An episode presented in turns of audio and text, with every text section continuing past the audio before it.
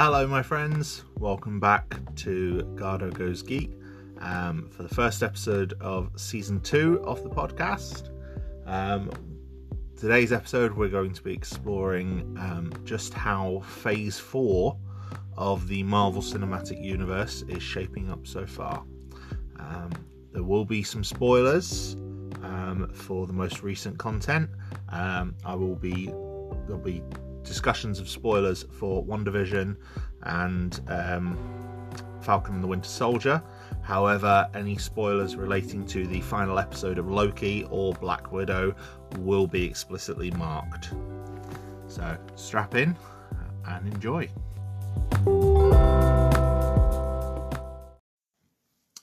Now, obviously, as uh, you may be aware, with the current worldwide situation of uh, COVID 19, the coronavirus pandemic, um, that has had an effect on multiple uh, film and television franchises, um, how things were filmed, uh, how things have been released. Obviously, um, the output from Marvel Studios has been affected by that as well.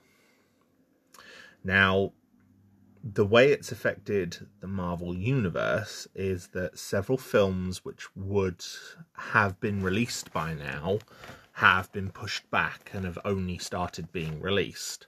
Um, Black Widow um, was meant to release sometime last year, if I remember rightly. Um, February last year, maybe even May last year. It was meant to be the first big release after um, Endgame and Spider Man Far From Home and obviously it's been pushed back now so that it only just released uh, last week. Um, as a result of the coronavirus pandemic, as well as being released to cinemas, it's also getting the premiere access release on Disney Plus, which was uh, something that a lot of film studios are doing. They are doing some sort of release to whatever streaming service they own. Now, sometimes this involves a charge, like with Disney Plus's Premier Access. Other times it doesn't. For example, with the um, a lot of the output from uh, Warner Brothers, which has gone straight to HBO Max in America um, for free. Obviously, this is contentious with a, a lot of filmmakers, a lot of production people. Kevin Feige, the um, overall director of the MCU, has had some negative things to say about this choice um, regarding Black Widow. However, he is also glad that Black Widow is making it to cinemas as well, and it doesn't seem to have hurt Black Widow as a as a series. It's it's done very very well. Um, so not as a series, sorry, as a film, as a release, it's it's done very well. Apparently, it's been the most successful film release um, since Rise of Skywalker at the end of 2019. Um, I, uh, according to some reports, I think it's actually been more successful. Um, obviously, a large part of that is due to the coronavirus pandemic, but you know that that's those are very solid numbers. I mean, there is a market for the Marvel Cinematic Universe still. The other thing with Phase Four of the Marvel Cinematic Universe is it's moved not just to films. There are now streaming uh, series on Disney Plus. Um, and unlike the previous Marvel television shows, such as Agents of S.H.I.E.L.D., Daredevil, um, Cloak and Dagger, etc., um, which were all produced by Marvel Television, which is still in house at the Disney Corporation, the current shows are all being produced by Marvel Studios, which means they are being overseen by the Marvel Studios team and they're being developed sort of separate from the rest of the Disney Corporation. I, I, did cover some of this in my season one episode about the MCU and the divisions between Kevin Feige and Ike Perlmutter. So yeah, feel free to go back to that episode if you want to uh, want to understand more detail of that, or you could easily find a summary online. The basic gist was there was a division between the head of Disney at the time and Kevin Feige over the direction the MCU was taking, uh, and it resulted in um, certain aspects of Disney who were just like, well, Kevin Feige knows what he's doing, he's making his money, let's let him do what he wants, and they allowed Marvel Studios to separate from the rest of Marvel. so yeah, Kevin Stu- uh, Kevin Feige's Marvel Studios is now essentially its own thing, its own studio, its own production company as part of Disney, and this is one reason for their continued success. So obviously they are in the similar manner to Lucasfilm with The Mandalorian, they are producing their own series for Disney Plus for the streaming service. Now, again, the, the order there was shuffled around. Um, the first series that was meant to release was Falcon and the Winter Soldier, which was due to release uh, autumn of last year. That was pushed back because when the coronavirus pandemic hit, there was still principal shooting and some reshoots that needed to be done on Falcon and the Winter Soldier. However, WandaVision, which then became the first series, had wrapped principal photography. I don't think they were able to do some of the reshoots they had planned, um, which means that certain characters maybe don't have as much of an impact in the finale as was originally designed. Um, but I'll get to that when I go more in depth with WandaVision. Um, so all that was necessary was um, computer effects work and special effects, visual effects like that. Um, there's been a lot of success recently with a lot of television series doing visual effects from home um, or working remotely. Um, the most prominent example was last year with the release of season three of Star Trek Discovery, um, the majority of which had its visual effects done from home, working remotely. And the visual effects and that are on par with previous seasons of Star Trek Discovery and most other productions. So it, it clearly didn't affect it. The same was true of WandaVision. They finished the visual effects at home. And it as a result, WandaVision was the first one to release. It released uh, in January, I believe it was this year, January, February time. Since then, we've also had uh, Falcon and the Winter Soldier um, across, um, I believe it was March and April. Um, maybe it was a bit later, was April, May. And Loki, which uh, wrapped its final episode this week. Um, and yeah, I will go in depth in all of them, as well as Black Widow, as we continue. So, yes, um, as I said earlier, I will mark clear spoilers for each thing. Um, but first, I'm going to discuss WandaVision. I'm going to discuss it with spoilers. Um, if you haven't seen all of WandaVision, or if you don't care about, uh, or if you do care about spoilers, um, then please feel free to pause this podcast, watch it. I'd, I'd heartily recommend it. If you don't care about spoilers, if you gave up on WandaVision, if it wasn't particularly your thing for whatever reason, then uh, I will be discussing it. It is several months old now. I think the moratorium on spoilers has passed. So, uh, yeah, let's discuss WandaVision.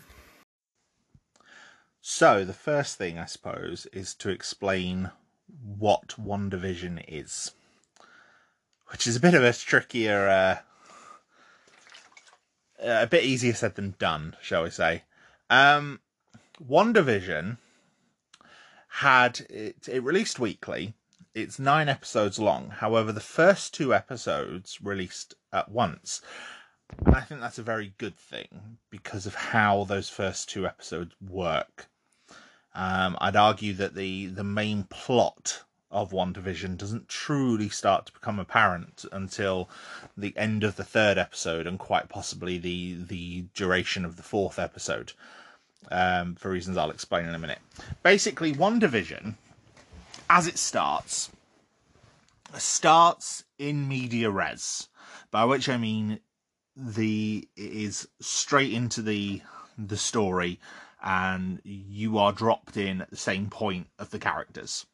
So, and then everything is explained to you at a later portion of the events.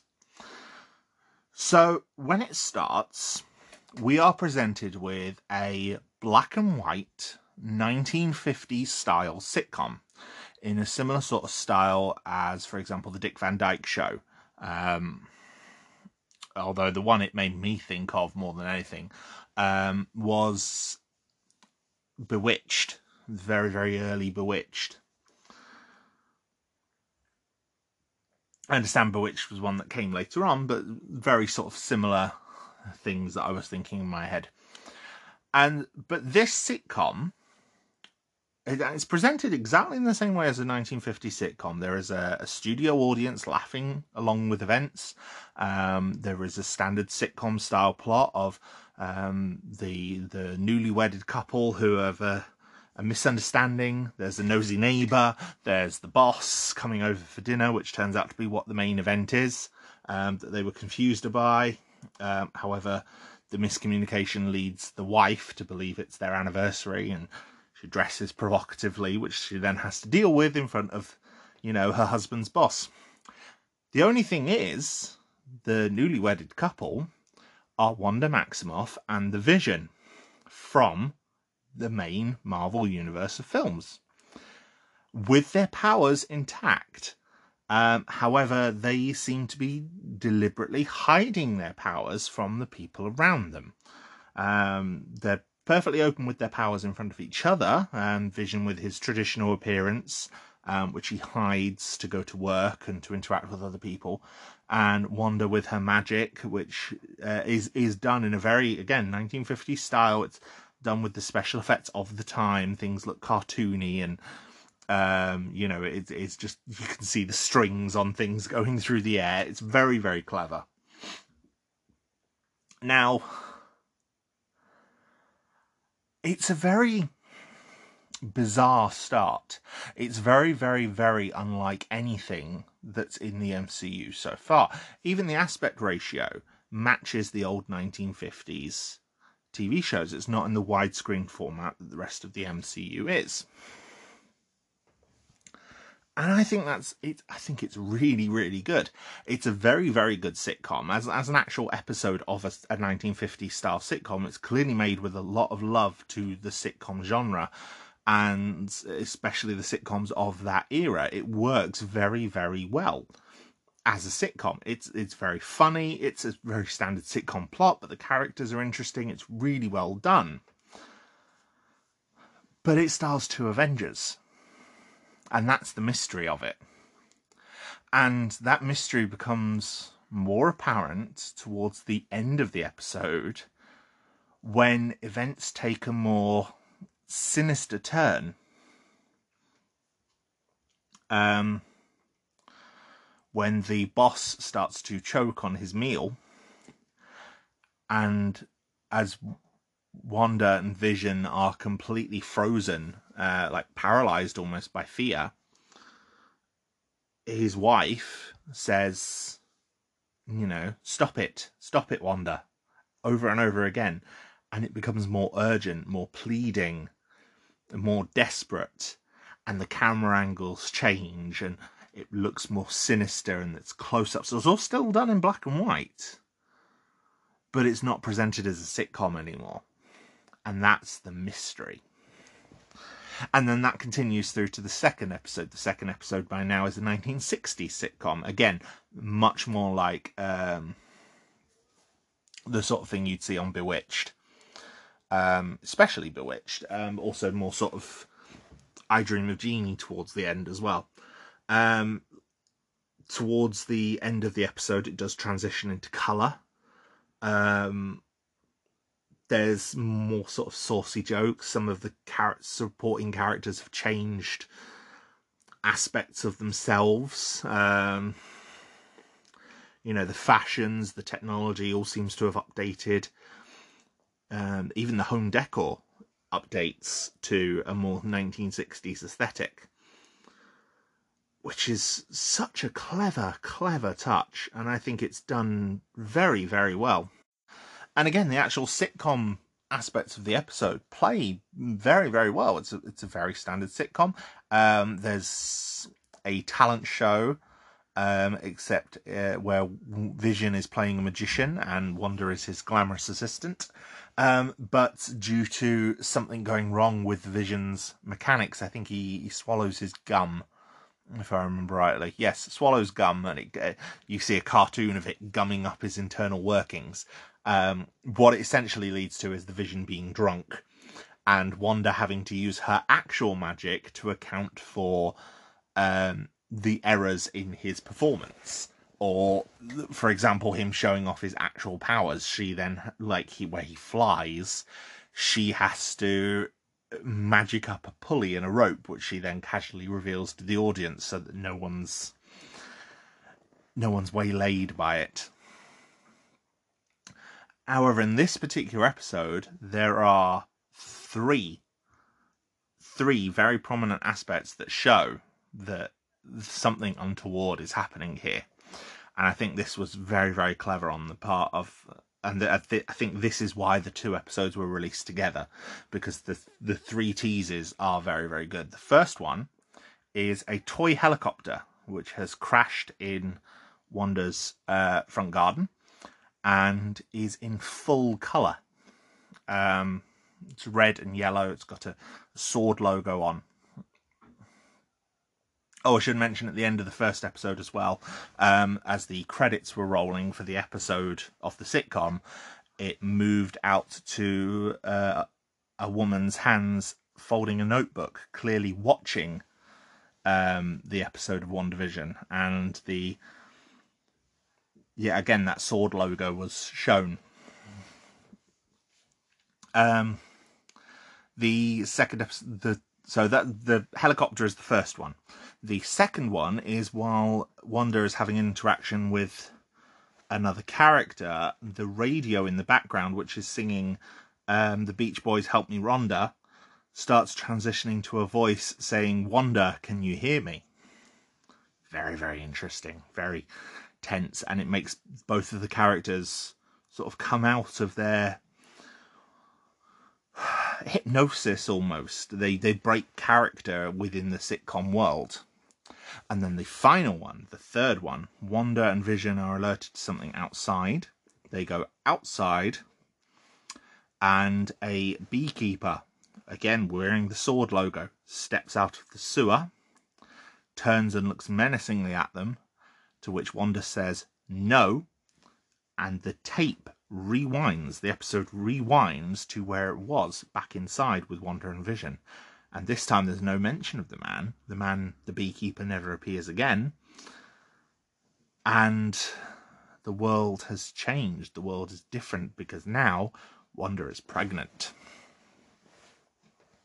Now, those first two episodes obviously got a lot of people talking. The third episode continues with the sitcom stylings, um, this time in a very 70s focused episode. Um, one of the supporting characters in the series called Geraldine um,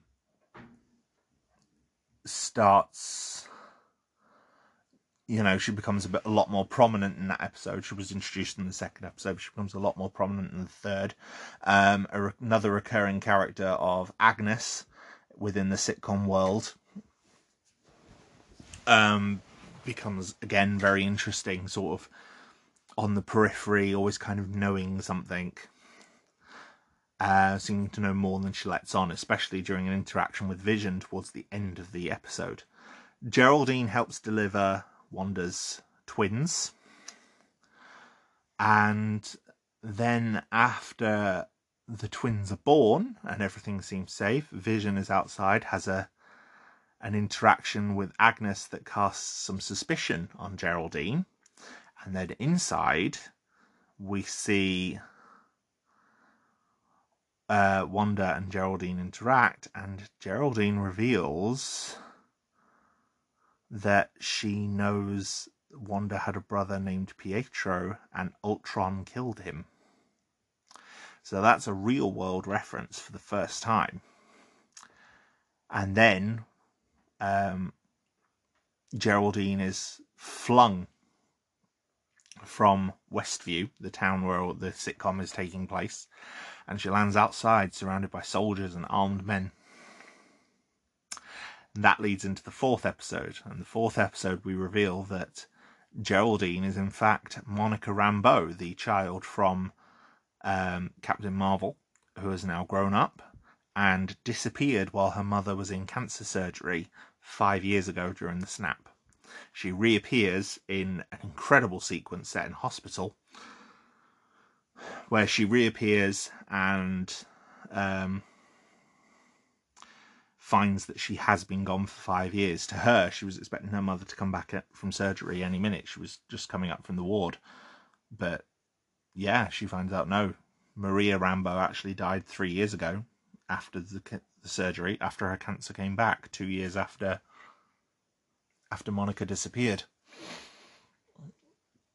Which is a powerful scene and the first real exploration of the chaos that would have taken place around the world as the the victims of the snap came back. Um, you know, it was kind of alluded to in Spider-Man: Far From Home, but never to this extent. And it looks almost as chaotic as this the post-credit scene of Infinity War, where people are disappearing, but in reverse. And I think centering it in a hospital was incredible piece of storytelling, just showing the the pure chaos um, and yeah, it turns out Monica is brought to Westview by Jimmy Woo from Ant Man. Jimmy Woo is an FBI agent. He has a member of the Witness Protection Program in Westview who he lost contact with. The that person, um, he contacted some known associates, and they can't remember them. So this witness seems to have disappeared off the face of the earth. He went to Westview to investigate, and it turns out that Westview has disappeared off the face of the earth. Two police officers don't recall Westview ever existing. So he contacts SWORD, the Sentient Worlds um, Observation and Response Division. Essentially like SHIELD, but for aliens and outer worlds and ch- strange phenomena. Um, turns out Sword was founded by Maria Rambeau, and Monica is one of their best agents. So she is sent as her first mission back after the snap, um, the second snap, I should say, the blip, as it's now called.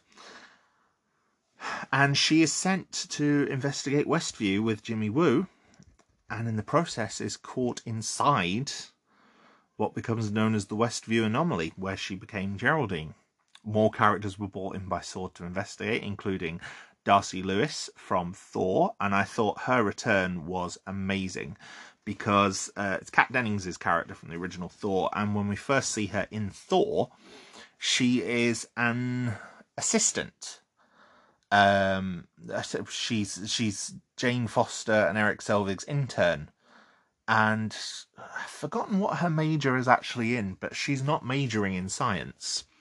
She's interning with them, but she's not majoring in science. She reappears in Thor the Dark World, and it seems she's a more active member of Selvig and Foster's team. But this actually reveals that she's a doctor of astrophysics, suggesting that not only did she change her major, she then went on to get a doctorate. And presumably also suggesting that she didn't even get snapped um, in order to complete her studies, which I found absolutely incredible character development for a supporting character who was essentially comic relief from two of the more maligned films in the MCU and but a character who I always felt deserved better. So I'm I'm glad to see that she got it it hasn't changed her. She still very much is Darcy. She has the exact same sense of humour, the same wit, the same the same persona that she's always had.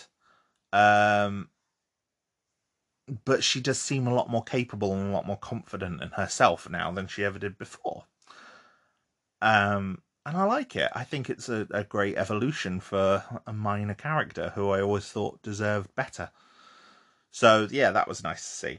Um, Darcy is the one that discovers the WandaVision television program, which is brought the sitcom, which is broadcasting from inside the anomaly, and it's you know throughout episode four, we see the odd events from episodes one to three in a new light, and we see that the, for example, the the uh, the toy helicopter was a rewritten sword drone that had changed when it went into the anomaly.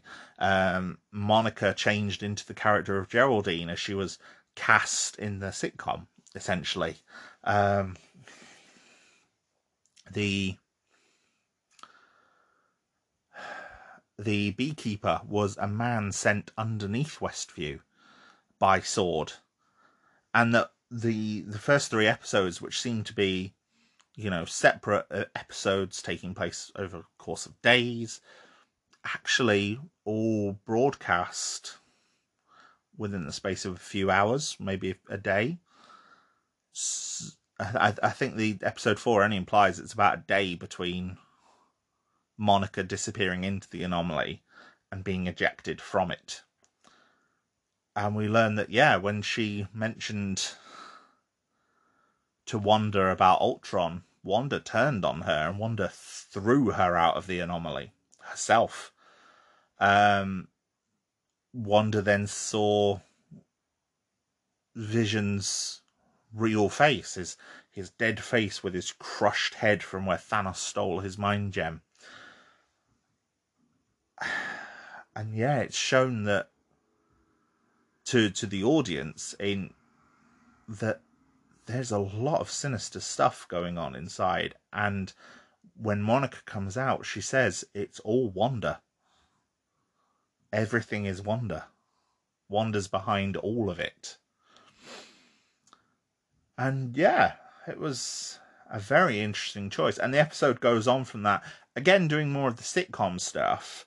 Um, they do an 80s style sitcom, sort of reminiscent of, um, I suppose, the Brady Bunch would be the big 80s sitcom. They do uh, a 90s style one, which is very clearly heavily inspired by Malcolm in the Middle. Um, they do a 2000s one, which is very much the sort of the modern family family uh, mockumentary style series, um, which is taken off now. Um, and those are episodes five, six, and seven. But in addition to those, in addition to their half an hour runtime, more time is given over to the the more unusual elements and the elements outside of Westview. And again, there's aspect ratio changes all throughout this. For example, the scene with um, Wanda and Monica inside um, towards the end of episode four, inside the Westview anomaly, that has a very, very brilliantly done aspect ratio transition where you get the full you get the 80s uh, the sorry the 70s style aspect ratio for the sitcom and then it transitions into the modern widescreen format as Wanda turns on Monica. Very, very good. And it's the sort of thing that lends itself to television very, very well. It's harder to pull something like that off in the cinema, I would have thought, um, than it is on television. And yeah, it's very, very well done. And yeah, there's Sorry, that's one of my neighbours yelling outside. So yeah, there's um some very very interesting developments as the story goes on. More things are revealed to the audience. More things about um, like tensions between Vision and Wanda um, within the the sitcom world. Um, sort of hints at Wanda's mental state um, hints at her actions prior to Westview, but nothing becomes concrete until episode eight, which I'll get to in a minute. Um, and bear in mind, like I said, this was released weekly. Um, the problem with it releasing weekly was there was a lot of theorizing. And the theories were I mean, theorizing is fine. I've I've said with in in previous uh, episodes, theorizing is just part of geek culture. It is something we do. The thing is, Wanda in the comics has a history of mental illness um, that I don't always think has been portrayed in the best way.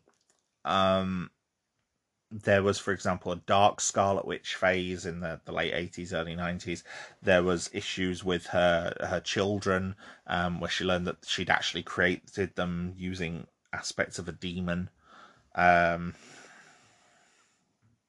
there was the storyline House of M, um, where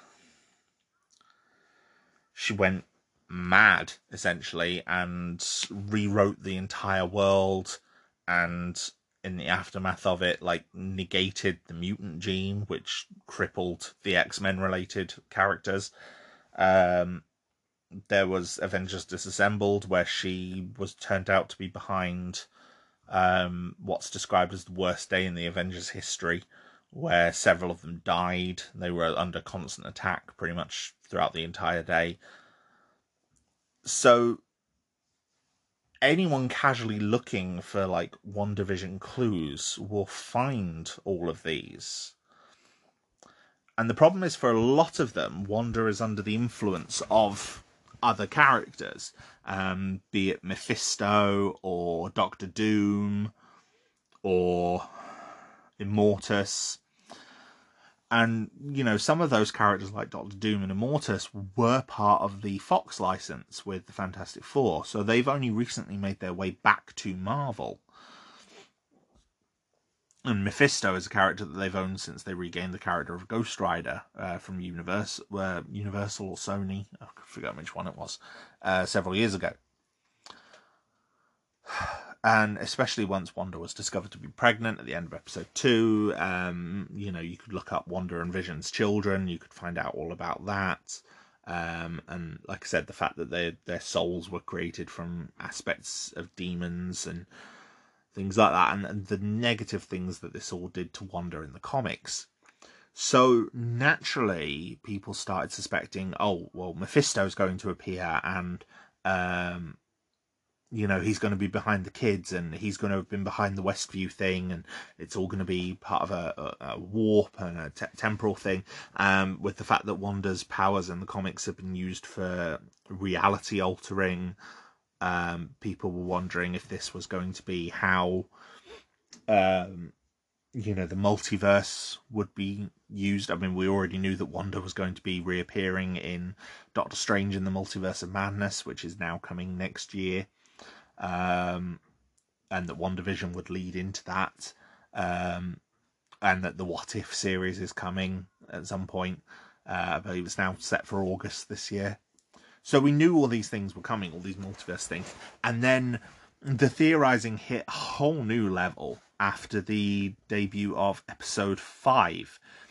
In the final scenes of episode five, after a particularly tense moment between Wanda and Vision within the sitcom world, there's a knock at the door. She opens the door, and standing there is Pietro. However, he's not played by Aaron Taylor Johnson, who played him in Age of Ultron. Instead, he is played by Evan Peters. Evan Peters played the character of Peter, also known as Quicksilver, in the X Men universe, the Fox X Men universe, specifically the films Days of Future Past, X Men Apocalypse, and Dark Phoenix. Um, now audio descriptions that were released identified him as um, the Fox version of Quicksilver. Um, within the actual show, he's only ever described as a recast Pietro. And in episode six, he does act somewhat similar to his Fox version, but also much more sinister. There's clearly something else behind him.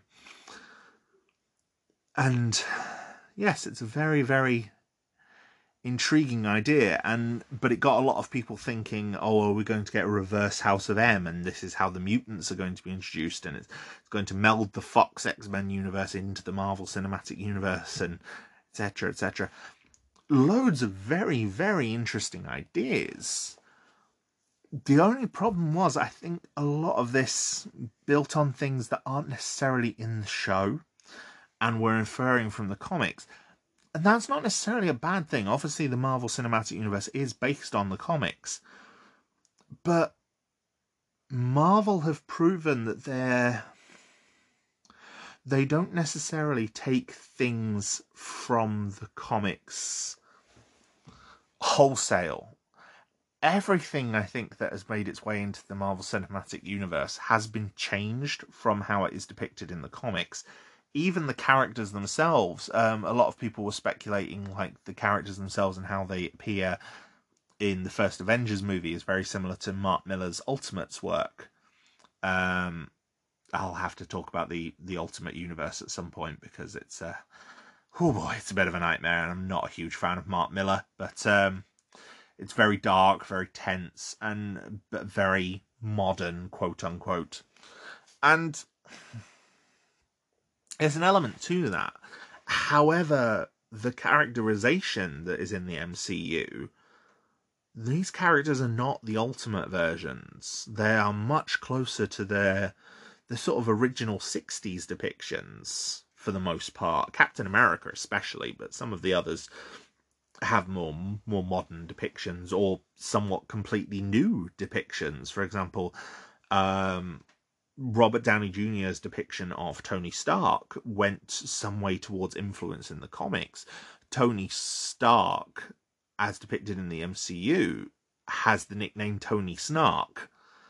And it's very deserving. The the Marvel humor started with the first Iron Man movie because of Robert Downey Jr.'s improvisation you know, that depiction of Iron Man is something that has now made its way to the comics, but didn't necessarily come from the comics. That characterization of the character, and even with it, um, films that have adapted much more, much more liberally, uh, sorry, much more wholesale from the comic books, things like Civil War, there have been very definite changes to make the events of the comics match the universe or or or take the the bare bones plot of the of the story but adapt it adapt the universe to it so it's kind of, I think I'm tying myself in knots here Civil War is a good example. Civil War in the comics features a the destruction of a town by a group of junior superheroes, which then leads to it's like the final straw in proposing a a superhero registration act. Captain America vehemently opposes it. Um, and Tony Stark supports it. Now, in the comics, the characterization of both of them feels a bit off. Captain America's usually been more supportive of the government and S.H.I.E.L.D., especially, whereas Tony has been a lot more distrustful of them. But it seems that in the comics, they were written to match those those particular viewpoints um, because that's what Marvel wanted to do. That's what Marvel Comics editorial wanted to do. Um, again, it's written by Mark Millar, and I do think a lot of the characterization there comes across more similar to the Ultimates version of Captain America, especially um, with how Mark Millar writes it. Um, obviously, there's much, many, many more superheroes involved in the comics and it affects most of them. There's some very dramatic battles. Um, a couple of the Avengers are killed. Um, there's a clone of Thor created by Tony Stark and Mr. Fantastic who kills the character of Goliath. Um, and towards the end of the issue, uh, you know, Spider Man reveals his identity publicly before switching sides, um, which leads to a lot of dramatic changes for him. And in the aftermath of Civil War, Steve Rogers surrenders to the government and then is later killed. Um, so, of course, when the third Captain America movie was announced as Captain America Civil War, um, certain people expected that um, it would follow a lot of the same events. There'd be the Thor clone, and we'd get a character death, and Captain America would probably die towards the end of it or lose his powers at the very least. None of that actually happened. Instead, the core plot of there being a, a division and a, a superhero act, you know, governing their their how how superheroes are used, and the divisions between Captain America and Tony, um, it was all incorporated, but it felt a lot more organic to how the Marvel Cinematic Universe had been built up. Um, you know, up until that point, for example, I don't think anyone would have expected um, Tony to be the one siding with the government. Um, you know, he was the one who told the government to, you know, to go away in Iron Man Two. He he he told them he didn't answer to them in the second Iron Man movie. He seemed more antagonistic towards Shield in the first Avengers movie. But what the Civil War film did is it tied itself very strongly to Age of Ultron. In doing that, you had Tony's guilt at creating Ultron be his main motivating factor. It also tied itself quite strongly to the Winter Soldier, where you had Captain America's distrust of Shield of Shield after finding out that Shield was infected with Hydra, or um, as being his motivation for distrusting the government. So that was a very good way of incorporating the comic book elements, but in a way that felt more natural and organic to the MCU as it evolved. And that's what WandaVision did. Um, WandaVision did manage to. It didn't introduce the Fox X Men. It didn't introduce Mephisto. It didn't really do any big reality writing stuff. Instead, what it did was it had it all be Wanda's fault. This is the, the clues we're given from episode four. It's all Wanda. And it is. Um, you know, even the, the villain of the piece, the closest we get to a villain, um, the character of Agnes, the nosy neighbour, who was revealed to be a witch, a very long lived witch called Agatha Harkness, uh, something that a lot of Marvel fans pinned straight away um, due to a quick Google search. Uh, I think from the minute Kathryn Hahn was cast, people were expecting that. oh no, that's going to be Agatha Harkness. And don't get me wrong, she is the villain. You know, of the piece, there is a very definite song which um, trended on iTunes and will definitely be one of my top listened to songs on Spotify at the end of the year called Agatha All Along part sung by Kathryn Hahn, in fact, um, which reveals that she's been manipulating Wanda um, throughout a large part of the show, including the creation of the fake Pietro. That was her. She was behind that, and it was done to to sort of motivate Wanda to to find out how Wanda had done this and that's where you get to episode eight, and we find out the actual truth. Um, and it, it's something that we've suspected up until this point, which is that Wanda is being driven by her grief, and it makes perfect sense. Wanda when I first started reading the Avengers comics, I started reading with Kurt Busiek's run in the 90s. And Wanda, the Scarlet Witch, was a key player in that. Um, her marriage with the Vision was over, but they still obviously had history and connection there. And yeah, Wanda was a, a key player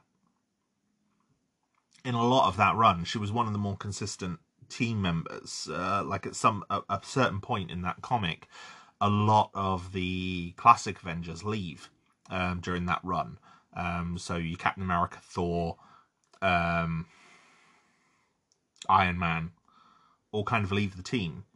Wanda stayed. So as a result, Scarlet Witch was always a character that I really liked. But I think the MCU version may be probably my favourite version of the character. And a key part, part of that is a lot of what she has been through. Wanda, we find out in Age of Ultron she lost her parents very young. Um, and she thought for a couple of days that her and her brother Pietro were going to die. Pietro then dies in Age of Ultron itself. We then have um, Civil War not long after that, and she's the one responsible for the inciting incident in Civil War. She's trying to help, but through a miscalculation, she leads to a lot of people dying and she's horrified by that. There, there is a look of just pure horror on her face. The whole central battle of Civil War involves her to a certain extent. It's, you know, to keep her safe and keep her free. and you know her romance with Vision blossoms throughout this as well. Um, and then you fast forward to Infinity War. She's been on the run for two years um, after spending time in prison and being broken out by Captain America. And, you know, Black Widow and Cap have been helping her see Vision, and her and Vision have grown closer over these two years. And then across the course of Infinity War, she has to kill Vision herself, first of all, then watch as time is rewound and he is killed in front of her within minutes. And then a few minutes after that, the snap happens and she disappears. When she returns to life, she's instantly thrown into this life or death battle for the universe. She has the, one of the most epic moments against Thanos in the entire end battle of Endgame, where she says to him, You took everything from me. To which the, the time displaced version of Thanos is, I don't even know who you are, comes across as even more callous. And then we find out that WandaVision is only taking place a matter of weeks after that final battle. Wanda has lost everything her family, her her parents, her brother, her partner, all within the space of I, mean, with her uh, with her brother and her partner as well, all within the space of a few years. The events of Infinity War, uh, Endgame, and the effects of WandaVision, to her, have taken place within a month. You know, we, we know from when Monica returned in episode four that she has no memory of those five years in the blip. You know, that five years where she didn't exist. Wanda would be exactly the same. So the past month for Wanda has been full of very, very traumatic stuff. And we learn in episode 8 through Agatha's manipulations as we relive the history. That's exactly what happened. Her grief consumed her to the point that she ended up creating Westview and unknowingly trapping everyone within Westview in her grief. And that's powerful stuff. And one of the key themes of the series is is Monica, who, you know, Monica's determination to reach Wanda to help her, because after being within Westview and having Wanda's grief inside her head, Monica knows exactly what she's going through. Because from Monica's perspective, she's just lost her mother. After thinking her mother was fine, she finds out that her mother's dead and she missed it. She wasn't there for the last two years of her mother's life when her cancer returned, when it was, you know, past the point of survival and operation and prevention. And yeah, it's it's really powerful, I think. Um, the metaphor for grief. Um, that's done through this show and how people who are grieving without meaning to can hurt and damage the people around them without meaning to with the best of intentions with you know wanda trying to to build something new for herself to to bring back her her her partner to bring back her kids, you know, to, to, to bring her kids into existence. She was trying to do something positive, and the town of Westview and the people within it were the casualties, the you know, the the people affected by that and it's heartbreaking. Like the final episode of WandaVision, the the the denouement when everything ends and the Westview anomaly collapses, and how the people there look at her and the final goodbye to her children and to Vision. It's powerful stuff. It made me cry the first time I watched it. It made me cry again when I watched it um, for this podcast, knowing that it was coming. It's it's traumatic and I think it was really, really well done. Um, I think if you can separate out the theories that everyone was expecting and just go by what's in the show, and what is in the show is really, really good and gives you everything you need. Yes, some people were annoyed that, for example, Quicksilver just turns out to be someone called Ralph Bohner. But at the same time, he has headshots. What kind of person might have headshots except for someone maybe in the witness protection program? So, what if Ralph Bohner is the very reason that everyone's there in the first place investigating?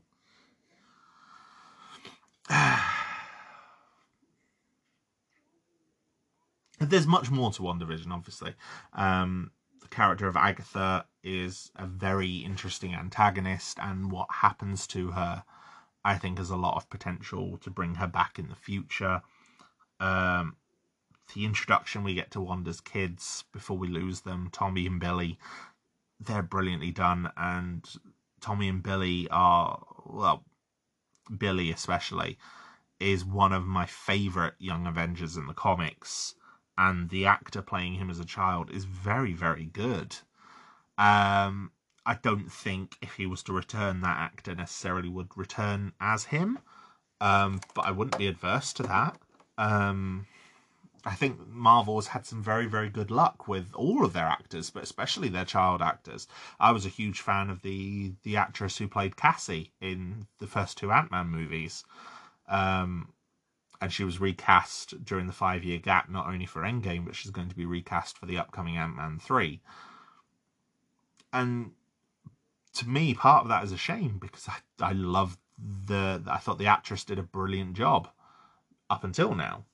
But it is what it is. But there's there's more as well. Like Monica gets superpowers by traveling through the hex several times, and the scene in which that happens is is very well done. We hear echoes of her past um, with her mother and with Carol from Captain Marvel. And we know that she's going to come back, and there's a, a post credit hint towards Skrull um, showing that she'll probably be linked into the upcoming Secret Invasion show as well as um, the Marvels movie with Captain Marvel. And there's even a new version of Vision. We find out that the vision that was created inside Westview by Wanda is sort of a reflection of Vision, but he doesn't have. He has a lot of Vision's personality, but he doesn't have Vision's memories. Meanwhile, Vision's body has been rebuilt, but doesn't have access to the memories. Um, and the final episode involves a discussion, a philosophical discussion, the ship of Theseus, um, and that is how Vision ends the battle, which fits perfectly for that character. But in doing part of it, he acknowledges that neither of them are the true Vision, but both parts of Vision. So his solution there is to fix, uh, give Vision access back to his memories which is very very well done. Um, and so the body of Vision, which is now white, um, leaves with his memories intact, or at least with access to them. We don't know for definite how he responds to that, but Vision leaves. So Vision could potentially return in the future, which would be very, very interesting. In fact, the, the post credit sequence at the end of the show has been changed since I watched it originally, um, with a cloaked figure now descending towards the um, the cabin where Wanda is holed up with the Darkhold. Um, now the speculation is that could be we don't see the cloaked figure; it's kind of superimposed um, almost like they're invisible, but we can see them moving. So it could be Doctor Strange or it could be White Vision. Either of which would be interesting prospect for the future. the the white vision thing also led to a, a, bit of unnecessary theorizing because Paul Bettany said that he would get to work in the final episode with an actor who he's always admired but never been able to interact with before, which was a, an expert level of trolling on his part towards the fan base, but something I think Marvel will crack down on as a result. Um, yeah, I think I think if you're if you're not a fan of sitcoms, you might struggle with the first few episodes of WandaVision. I think episode four makes a better starting point if you're not a fan of sitcoms, but episodes one to three are are definitely good. I think as well part of the issue with it is and this is something that will become clear with all of the MCU stories as we um, as I carry on talking about them is it structured very much like a almost like a 6 hour film. Uh, that's true of a lot of streamings um, streaming TV nowadays. Um, it's structured like a film, not structured like a series, um, despite the fact it's released weekly. Um, you know, the episodes of WandaVision aren't episodic, they are a chapter in a story. Um, for example, episode four comes at the end of the first two hours. So essentially, that's your, your end act one twist that you'd get in a film narrative. Um, episode sort of five and six becomes almost like the midpoint, um, where Wanda expands the the hex, the anomaly, um, and traps more people in it, including Darcy. Um, episode seven, the reveal of uh, Agatha Harkness and the the amazing Agatha All Along song, is almost your end of Act Two with the final exploration of Wanda's past through Agatha, as well as the final battle with Agatha, all being your Act 3 conclusion. And whether how how much that works for people is debatable. For me it worked. I I really enjoyed WandaVision. I thought it did a lot of things right I do think the theorization got away from people. And I think it soured the experience for a lot of people. But I do think WandaVision will be one of those chapters of the MCU which gets held in higher higher regard and higher esteem the more time goes on um, the more distanced you become from it, the more people that will watch it now as a completed series. Um, and I think they'll appreciate it more, especially when we see where some of the effects of it will go. Um, for example, with Wanda and her children, you know, and Vision, and if and when and how they all reappear again. And what they do with Wanda if they go the villain route as people are expecting. I kind of hope they don't. I like the idea of Wanda being damaged and flawed, but still being a hero. She she has right intentions, not always not always necessarily altruistic and noble intentions, but definitely the right intentions. And I don't like the trope of someone's grief turning them into a villain. I think that's especially with women. I think it's a bit trite.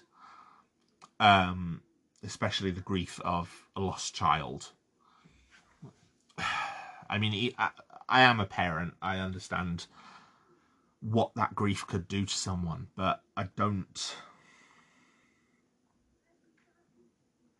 I don't like it as a storytelling device to turn women into villains. I think especially a woman who is a hero like Wanda. I wouldn't want her to become an out and out villain. So it'll be interesting to see what Doctor Strange in the Multiverse of Madness does with her when it releases next year. So yeah, that's my view on WandaVision. yeah, I do recommend it. Um, it's it looks amazing. It's got some very very funny moments in it uh, in both the sitcom stuff and other stuff as well. Um, the reveal of Agatha is brilliant. Darcy is amazing, uh, as is Jimmy Woo. Like the developments of existing characters and where they've now ended up, I think is is really really really well done. Um,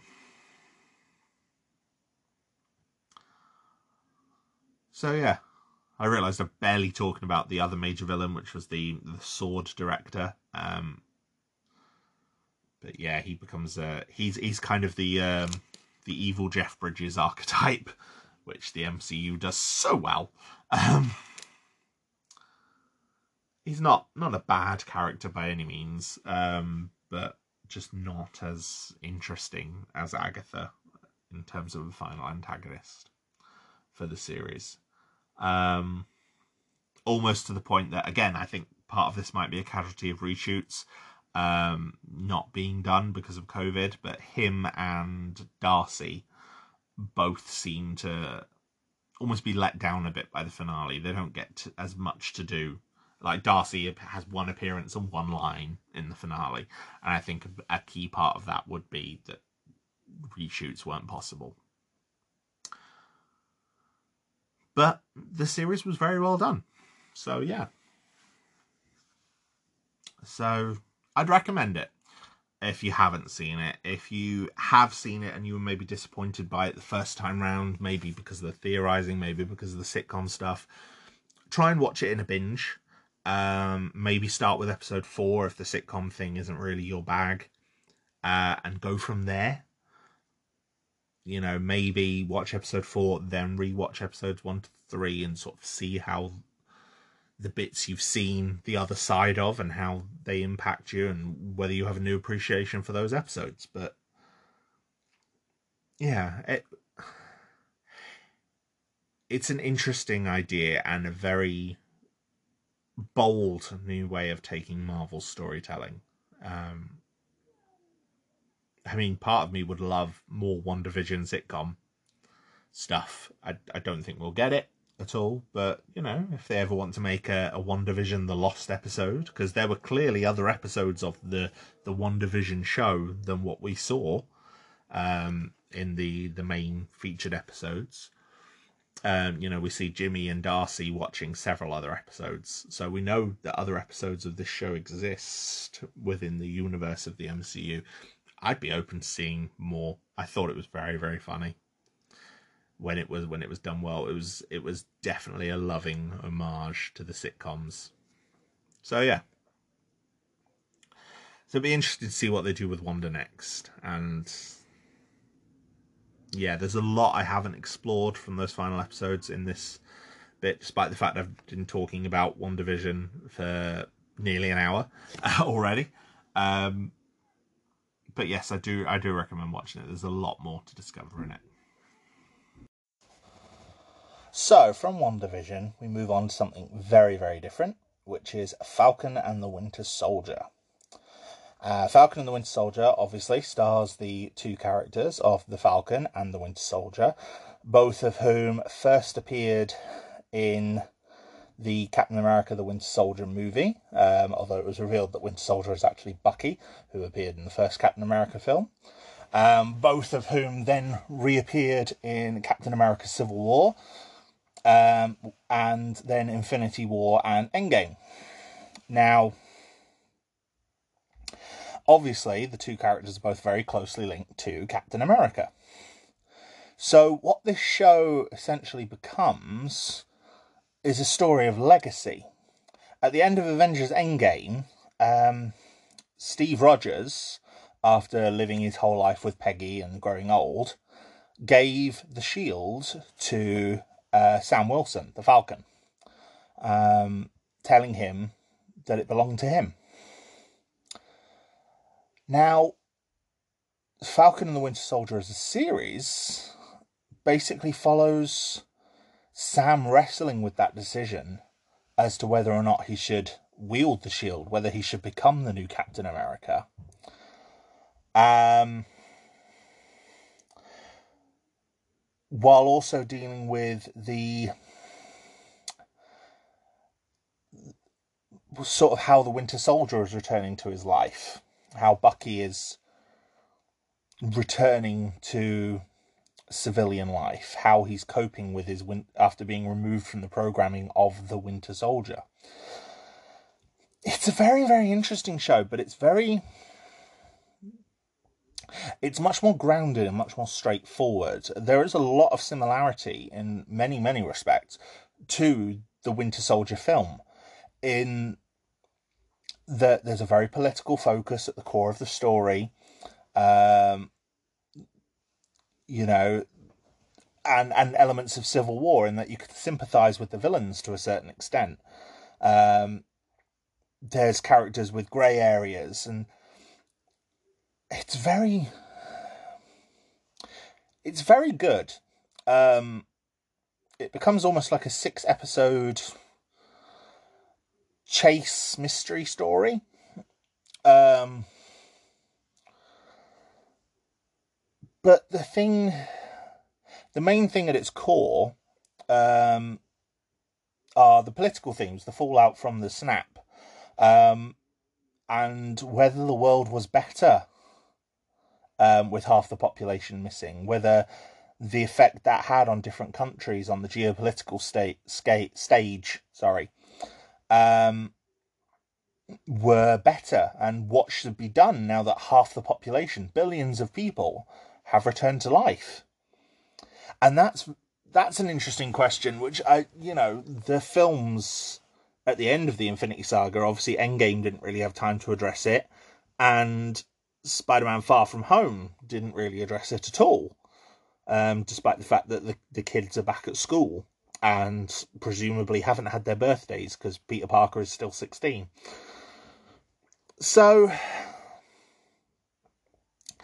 that's a, a, core part of it. The the villains, the flag smashers, believe that the world was better during the blip, um, and that the people who are now being relocated and sent back to their countries of origin have almost like they deserve to be heard and they're not being heard, which is very very topical, especially with things that were going on last year, especially with some of the racial themes that are addressed in this as well. Um, I mean, there's one scene where Sam and Bucky are having an argument, and Sam, being a black man, is then accosted by the police. And obviously, the the Black Lives Matter marches that we saw last year, and the you know after the murder of George Floyd, that that sort of conversation became very, very important. And obviously, some of this was filmed. You know, this the majority of the season was filmed and written way before those protests last year. But if anything, the coronavirus and the effects of it and how it's affected working and poorer classes, especially in America, um, but around the world, and especially um, black youth, it's become all the more prescient as a show, much more topical in addressing these political and racial themes, the the issues of, of classism, of young people feeling that they're not being listened to, not being represented in decisions being made by the political class, in um, you know the the way that black people have been mistreated, especially in American history, um, for decades, and and that that's all in the show. And I think if this were a film, uh, like a standard Marvel film, I don't think those those topics would get the the weight they need and the focus they need. I mean, a lot of this series involves conversations. And to me, the conversation scenes, I mean, as cool as the action sequences are in the MCU, and there are some amazing ones. I mean, films like Thor Ragnarok, Captain America Civil War, Avengers Infinity War feature amazing, amazing action scenes. But some of the quieter conversations to me can be more memorable and more important. One of my favourite scenes in the entire MCU is the scene where the Avengers are discussing the Sokovia, Sokovia Accords in Captain America's Civil War. And it's seven characters in a room arguing and debating, you know, the ethical and moral implications of what they do as superheroes and it reveals so much character between them. Um, with how it's handled, how the characters act, how they interact with each other.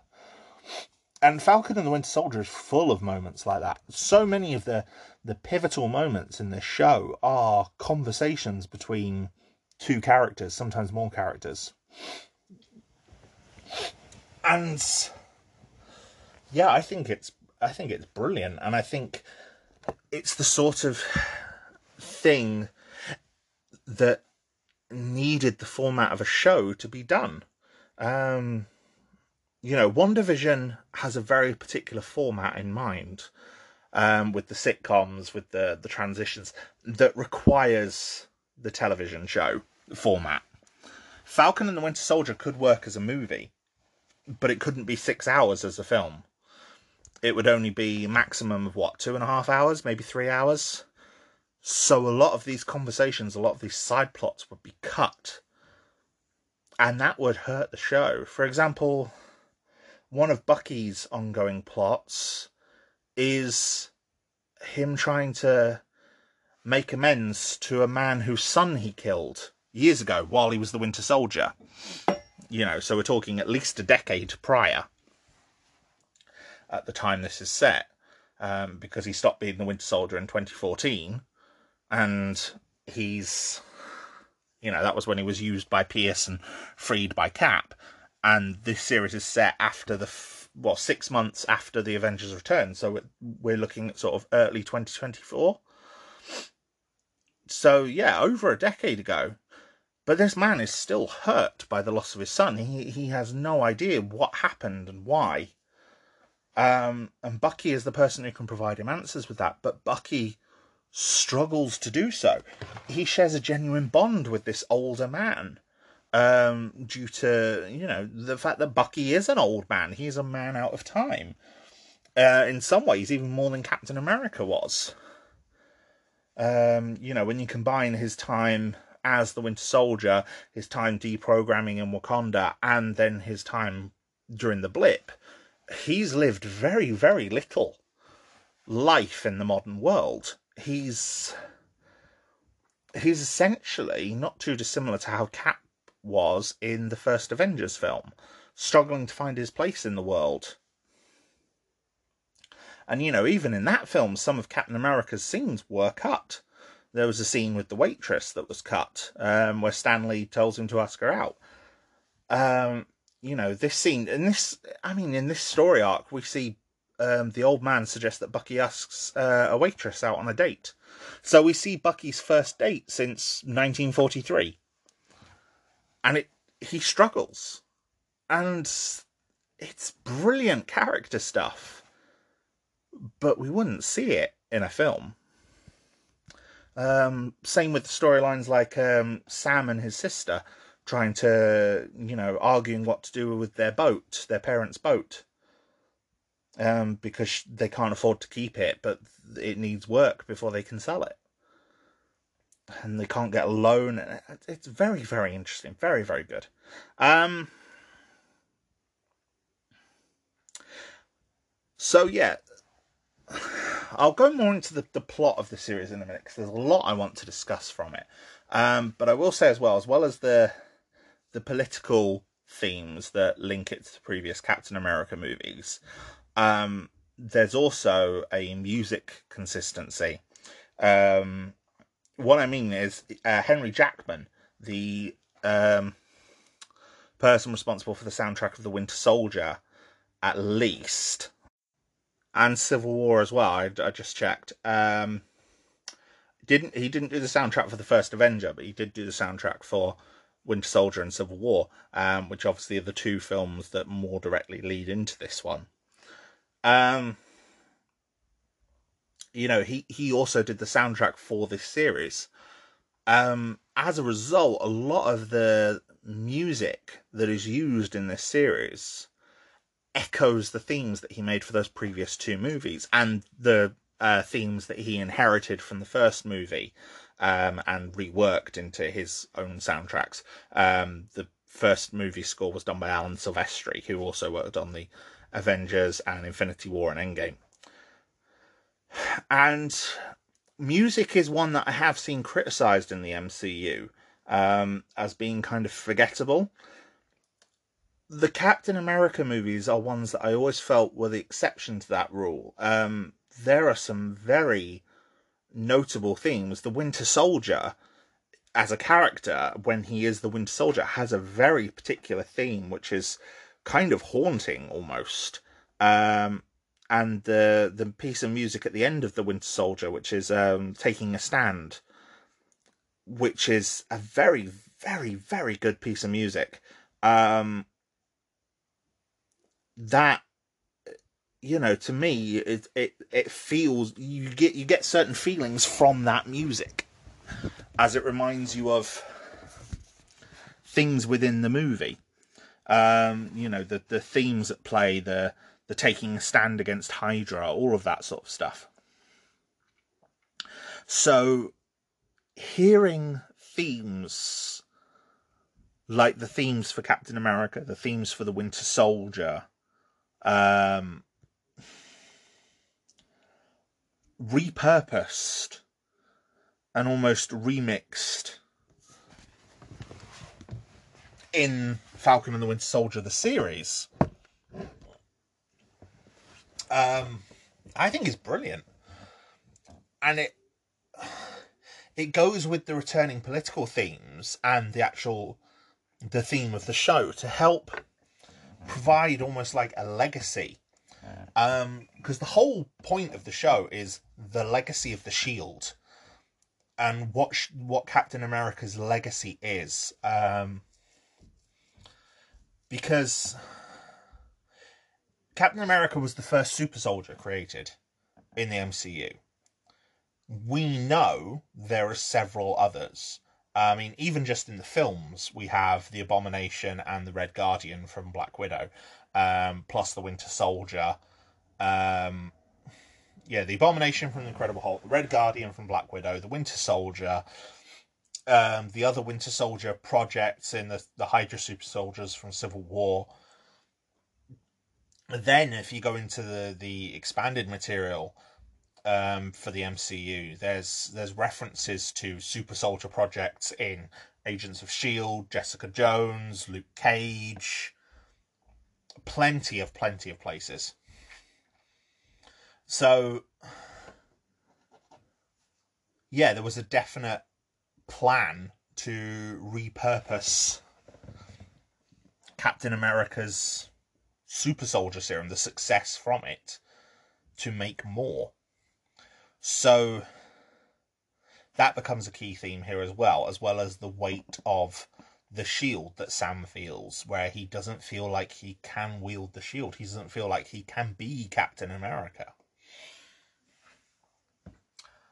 Um, so yeah. Now th- that's all the thematic stuff that I want to talk about. The rest of it is is plot related stuff. Um, so, like I said, the focus is on Sam and Bucky. Um, now, the main plot of the story concerns the group the Flag Smashers, who I did mention briefly earlier.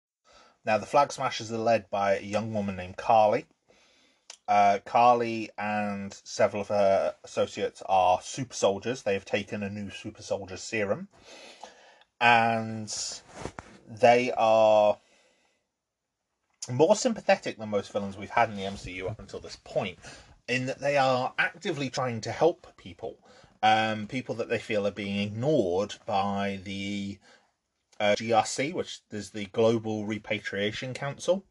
Uh, the ones who are making the decisions about what happens and what people go where and everything like that.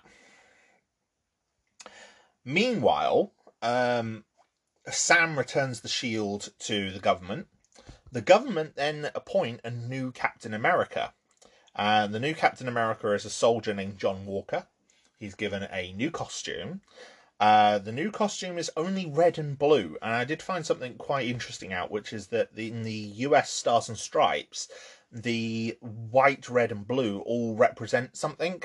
The white represents purity, and John has no white on his costume. It is literally red and blue um, which becomes very interesting and almost kind of telling for his character and how his character develops and evolves. Um, now, John initially presents himself as kind of a you know a go-getter. He's he's he's trying to be the best captain america. He sort of respects the legacy. He never knew steve personally but he respects the legacy. And he tries to make peace with sam and bucky and get their help against the flag smashers. But they refuse to help him and thus he starts to get sort of more and more wound up by his own inability to deal with the flag smashers and his own you know their efforts almost to undermine him. And eventually that leads to him uh, combined with the loss of his teammate um, battlestar it leads to him killing one of the flag smashers in public and it's recorded and sent online which then leads to him being stripped of the role of captain america and the uh, bucky and sam taking the shield off him in a particularly violent confrontation. Um, and you do kind of feel bad for him. He's you know he's definitely in the wrong but you do feel for the man as well. He he, does he doesn't feel like he deserved everything that happened in that he yes he made a mistake you know he made a mistake because his emotions got out of control you know he he he was almost hard done by by the main characters, and you know a confluence of circumstance leads to him making this drastic decision, and he does get a sort of semi heroic um, redemption by the end. Um, and is turned to a character called the U.S. Agent, um, by a character, a new character called uh, Valentina Allegra de Fontaine, don't call her Val. Um, now, Valentina was originally meant to debut in Black Widow, um, which obviously would have released before Falcon and the Winter Soldier. Um, because Black Widow is pushed back, she instead debuts here. I think this works as a better debut for her um, because she gets more stuff to do. And she makes a. Mu- having seen Black Widow as well, she was only in the post credit scene for this, for that. Whereas with this, she has a couple of scenes and she gets some amazing lines. She's played brilliantly by uh, Julia Louise Dreyfus, and you know, she, yeah, very good, very good as the character. Um, I'm very interested to see what they do with her and the the sort of characters that she's gathering. She seems to be sort of Phase Four's Nick Fury. Uh, but possibly with slightly less altruistic motives than Fury himself. Um, Valentina has quite a complex history in the comics, so it'd be interesting to see what's happening there. But yeah, John Walker um, as the new Captain America, not for long. yeah, I couldn't I couldn't find myself hating him as much as I felt I was meant to. Um, you know, he's not an antagonist, but he's not necessarily a hero. A character who does get almost a, a, a more definite redemption arc, though, is the character of Baron Zemo. Um, Zemo appeared in Captain America: Civil War, played by Daniel Bruhl. He was the the main antagonist. Uh, he was the one manipulating the events so the Avengers would fight.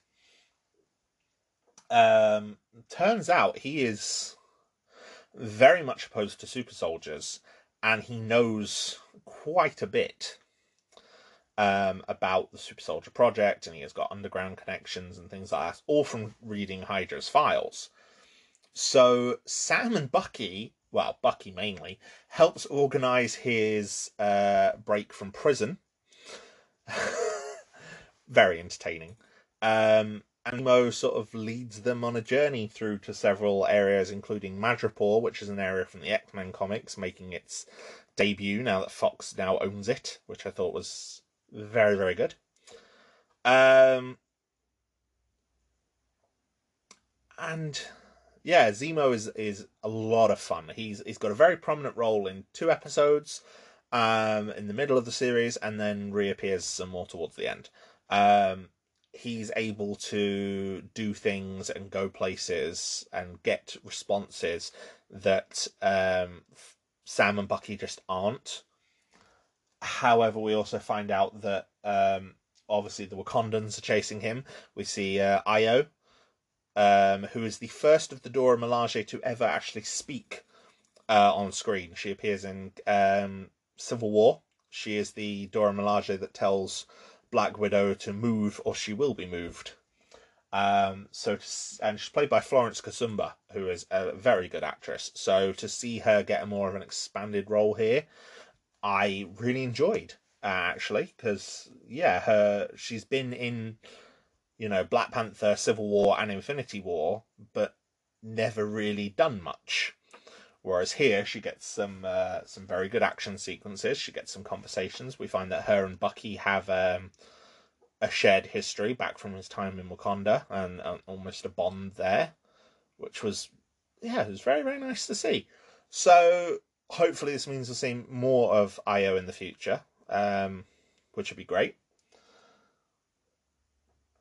um, Zemo goes off to the raft, and we've yeah we've got some some very interesting stuff with him. He's responsible for taking out the super soldiers. He he does not like super soldiers. That's his whole thing.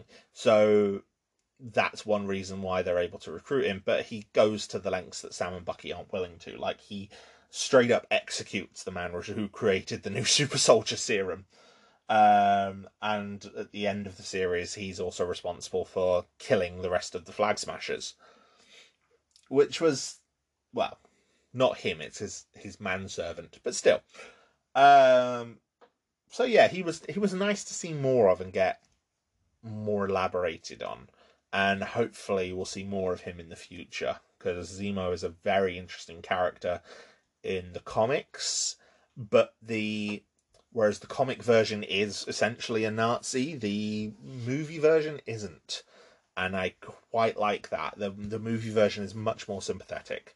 So I'm much more willing to see this version of Zemo become a hero than I am the comic book version. So, yeah, I, I, I enjoyed that. Um, as I said, uh, when I was talking about the Flag Smashers earlier, wasn't I? Uh, Karli and the Flag Smashers are sympathetic to a point in that we can understand where they're coming from. They generally feel like their people are and the people they represent are being sort of disregarded. They're at the whims of the GRC, hence why they're opposing them. Um, and for the the first three episodes, I think I was I was pretty sympathetic to them. I saw where they were coming from. Um, and then they decide to have Karli blow up a building with people inside. And it seemed like it was engineered so that we wouldn't sympathize with her from that point on. And it's like, that to me felt unnecessary. Like doing that, sort of say, no, these guys are evil, trust us and that was very heavy-handed in a in a bad way. I thought. I don't know. I. Th- I mean, Karli does have an impact on the show. Sam desperately tries to bond with her a couple of times, um, and you know he. Sam gets again the, one of the final scenes in the show is a is a conversation where he elaborates her points and said she, you know, she says to the the GRC members, she was willing to do what she did. She got the support that she got because people weren't feeling listened to. So you have to take that on board. And that was good. So I like that the legacy of her message got through. Um but the actions that she was undertaking makes it makes sense to me why she wasn't the one delivering it um, at the end of the show, and I think that was a good a good choice. Um, but I do think maybe that heel turn of having her explode the building was a bit unnecessary because I was I was more sympathetic towards her up until that point. Um, after that, it was a bit annoying. Um, one other character returns and had a very mixed reception online, uh, which is Sharon Carter, the niece of, well, grandniece, I suppose, of Peggy Carter, uh, who shared a kiss with Steve Rogers in Captain America Civil War, and we find out has been on the run since Captain America Civil War. Now, in Infinity War, she was believed snapped. Uh, not Infinity War, Endgame. She was believed snapped. She was on the, the list of people missing. Now, presumably, she was never snapped in this because of how she's set up. Oh, excuse me. Because we find out that as well as being on the run from the government, due to her actions in helping Cap and Sam and Bucky, she's also been. Uh, she's also set herself up in Madripoor as essentially a, a criminal. Um, she's a she's an art dealer, hustler, thief. You know, runs a black market. Um, but then we find out beyond that that she's also the power broker, um, who is essentially the person who runs Madripoor. Um, which means at several points she sort of sets herself up through the power broker identity as an antagonist to Sam, Bucky, and Zemo while they're there, while also helping them as Sharon, which is very interesting. And you know, the for example, Zemo killing her super soldier um, scientist clearly sets her back uh, and affects her going forward. And we see that she's sort of angry about that when the heroes disappear. So that was a clue to her being the power broker. Um, now, obviously, that was something that was sort of worked out ahead of time. But when she was finally revealed as the power broker in the very end episode, um, there was a bit of a backlash towards it. Um, personally, I thought it was a very drastic change from the comics, and I could kind of see the character change for Sharon as being interesting. But to me, knowing some of the things that Marvel has coming up, for example, Secret Invasion, which is um, a story that in the comics featured characters being replaced by Skrulls. I thought the idea of Sharon being replaced by a Skrull would be very, very interesting and that the Skrull is the power broker, sort of amassing underground power. Um, although Skrulls in the MCU haven't been used in quite the same way, so I'm very intrigued as to where Secret Invasion is going. But that's discussion for a year or so down the line when we finally see it. Um, so I was intrigued by what they were doing with Sharon. However, I think the negative response online has suggested that they're probably going to walk this back a bit um, in how they've handled Sharon so far and walk back the idea of her being an out and out villain. And I'm, yeah, I'm not sure I like that they're adapting to audience speculation like that because I would rather see the story they had planned on telling.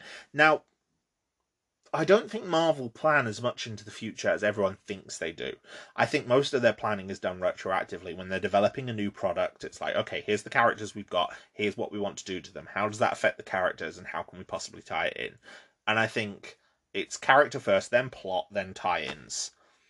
And you know, for example, certain films like Thor the Dark World and Age of Ultron, which maybe were not quite so beloved back in the day, are definitely improved by newer projects when we see how they tie in. For example, Thor the Dark World has had a lot of impact on um, Loki and Avengers Endgame, especially, which has sort of raised it up in a lot of fans' eyes recently. Um, ditto for Age of Ultron and uh, WandaVision. So I think,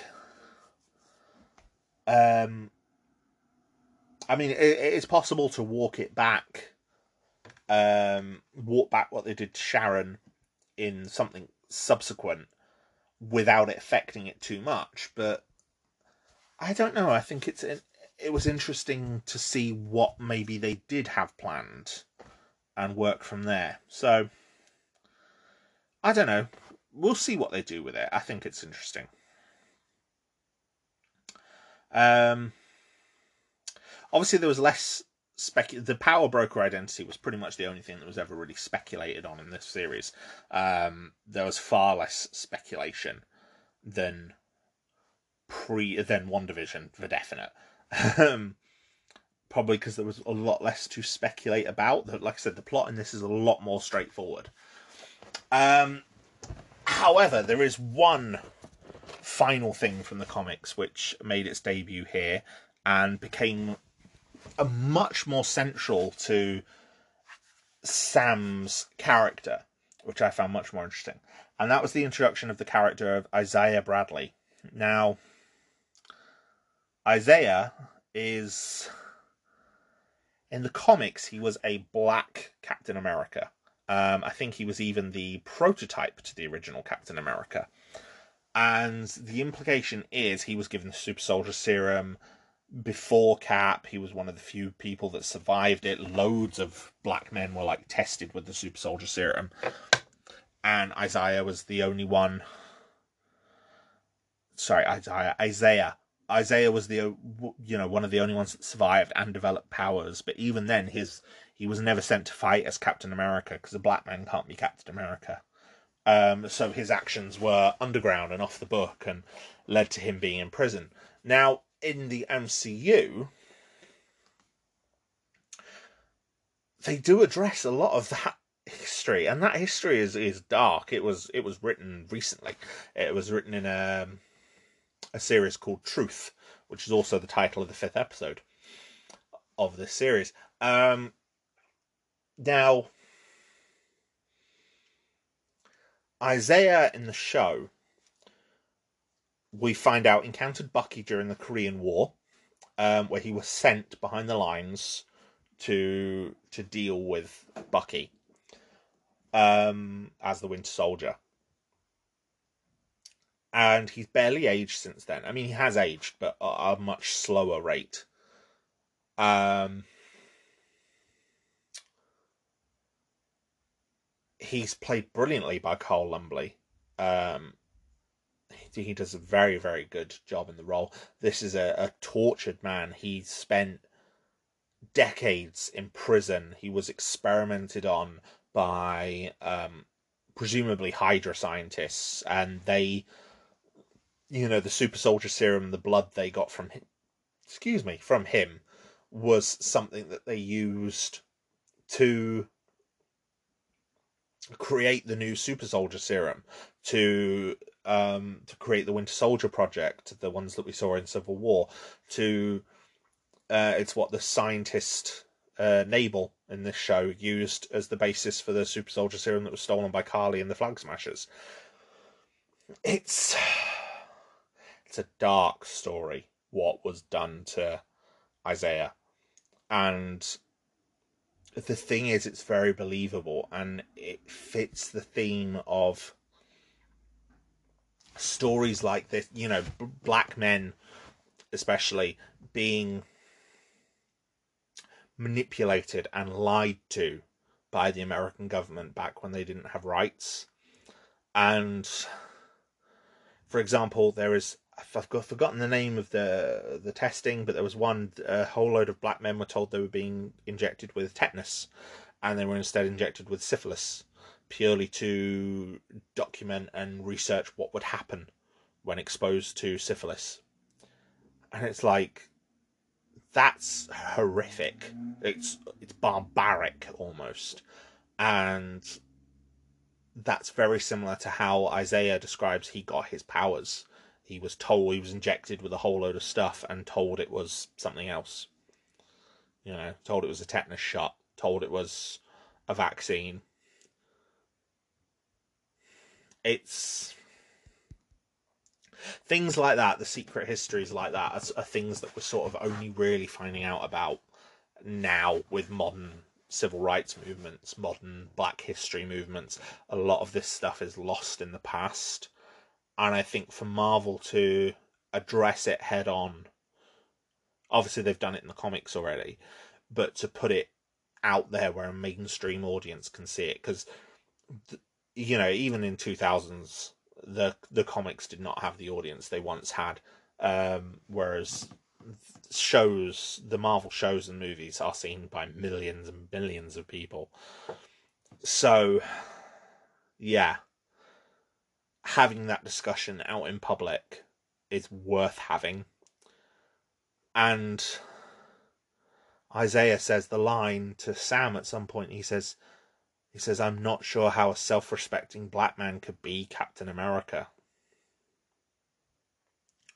and this is after Sam has got the shield back from John Walker, and he is really considering being Cap. Like I think at this point he's even given up his Falcon wings um, to another character, Torres, and yeah, it's yeah, it, was a it was a good story to tell, a very worthwhile story to tell, and I'm glad they told it. And I'm especially glad that it's a story that's been told and um, within universe, but also on a meta narrative. Um, that it, you know this, you know, it's like when um, Watchmen mentioned the Tulsa massacre, which is now being taught in schools again in America because it was mentioned in an episode of Watchmen. So I think it shows the potential that media, especially comics media, with the right characters, have to tell important stories that deserve to be told. And Isaiah's story is an allegory for, like I said, barbaric things that, you know, hundreds and hundreds of men went through. Hundreds, probably thousands of black men went through throughout American history so I am glad that story got told. And, you know, conversations like the one between Isaiah and Sam, and, you know, Sam and Bucky and their growing friendship and their discussion, you know, it leads to things like Bucky saying, when Sam, when Steve told me what he was going to do, don't think any of us really considered what it meant giving a black man that shield. How could we? It's like, yeah, I, like I said, even this this came out. This came out after the events of last year, but it was filmed and scripted and sh- you know way before the Black Lives movement last year, the Black Lives Matter movement last year. Um, you know, and the discussions that were created from it, and that s- still need to happen from it. There's a there's a lot that still needs to change in America, and well, and all over the world. There's been some disgusting racism here recently in the UK on the on the aftermath of the the Euro 2020 finals, and so yeah, racism is a very clear and prevalent issue and yeah, the the idea of this this series, I almost said film, but not show, it's a series. The idea of this series addressing and tackling just what it would mean for a black man, a man who is aware, who, experiences racism daily, even even with his celebrity status, even with his veteran status but still experiences racism daily because that's what Falcon goes through throughout the series.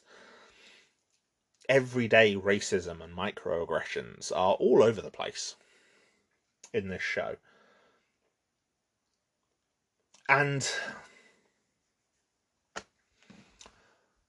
you know, to to go through that daily and then to be aware of what your ancestors and the people before you, the generations before you have gone through in you know the 500 years since slavery right through the founding of America, the civil rights movement, and the things that are still going on now.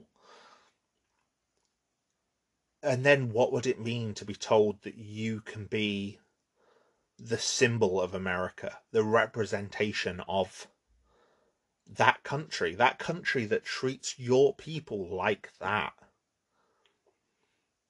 And I thought it was brilliant. And seeing seeing Sam not only choose to embrace that role, but then to use his platform as Captain America in the final episode to address that head on while speaking to the GRC members.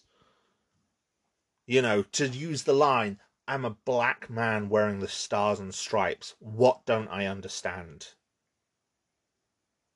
You know, people will hate me for doing this, but it needs to be done and yeah, it was powerful stuff. I'm I'm white. I I understand a lot of racist issues, but I I can only ever sympathize with them. I can't ever go through them.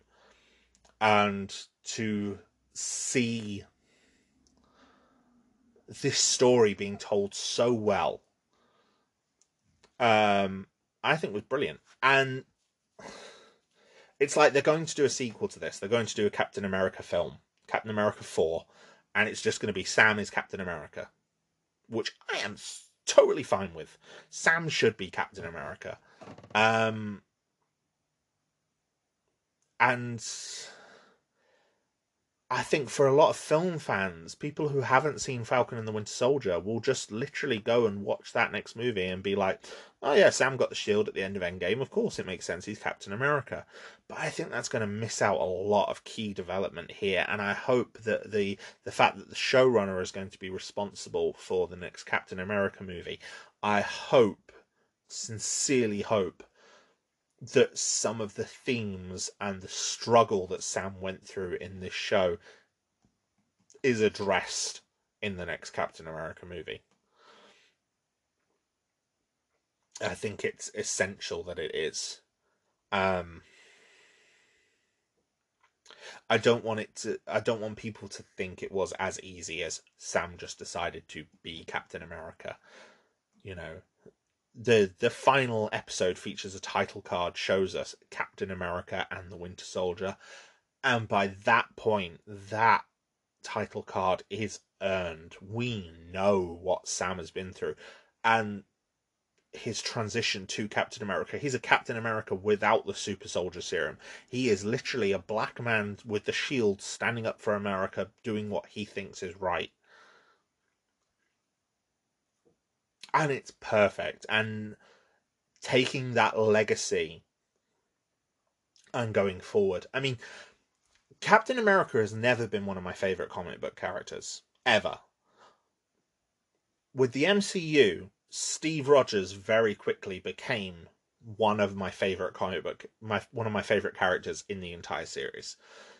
You know, Civil War and Winter Soldier I rank as two of my favorite films ever uh, two of my favorite films in the MCU for definite. Um, and they center on a character that in the comics I've never really cared about. I mean, I, I do care about him. I've read the Avengers, I've read Captain America. It's a character I like, but he was never one that I would consider my favorite. But no, in the films, Captain America has always been one of my favorites. And now that Steve has retired, I think this episode, this series has gone a long way towards showing that Sam is the perfect inheritor of that role. And Sam Wilson, who was a character that again didn't really focus much on in the comics, but in the films, yeah, definitely liked him. I liked what Steve brought out of him. And then to get this series where he is the main character and we see just the journey he goes through and what it means to him to be Captain America. Yeah. I can safely say Captain America is Sam Wilson, and he is still one of my favourite characters. And yeah, I'm really glad. And it's a good show that has a lot to address and does it Uh, very, very well, I think. Very, very well. And as important as WandaVision's discussions of grief are, I think the the the messages in Falcon and the Winter Soldier, the the racial history, the political tensions, that's just as deserving of a platform and and a platform like this and being discussed so openly and frankly as it is in this show. And again, the discussion of legacy. You know, the legacy not only of Captain America, but the legacy of, you know, even when that legacy can be bad, how it can lead to things like what happened to Isaiah. You know, because there's a lot of people in history that we hold on a pedestal. As Zemo says about Captain America, you hold people on pedestals and you forget their flaws. And there's a lot of very flawed people in history. Um, you know, uh, Winston Churchill in Britain is always a common example of a very flawed historical figure. Winston Churchill led humanity, uh, led Britain through one of the darkest times in its history, um, being the Second World War, and you know the Battle of Britain and the constant bombing that Britain suffered after, you know, after the Dunkirk evacuations, after during the Battle of Britain and onwards, when Britain was pretty much alone in Western Europe against the Nazis. And yet, Winston Churchill was a very, very flawed person. He's responsible for um, some appalling military decisions. He's been linked to um, some very, very racist, very sexist comments, even for the time. Um, he's been linked to uh, it was a genocide or a famine um, in the Indian Indian subcontinent. So yeah, very, very problematic individual. Uh, but a lot of the people will only look at the war record or what they would learn in popular culture from the Second World War and won't address just how flawed Winston Churchill was. But I think with a character's legacy, you have to look at the impact of all of their legacy. And that was the that's some of the key points of this show by examining the legacy of the super soldier serum and Captain America through the eyes of someone like Isaiah. It was very well done, and I'm glad it was done. I think it was definitely necessary to do. But yeah, I'm I'm very excited for Captain America 4. I hope it continues this the trend and discussion of the things that were involved in this show. And yeah, there's a lot of characters from this show I'm very much looking forward to seeing again. Um, which I never thought I would, like Ayo and Zemo and Val, Valentina, even John Walker. It'll be interesting to see where all these characters come back again. So, yeah, Falcon and the Winter Soldier, I strongly recommend. I think it's.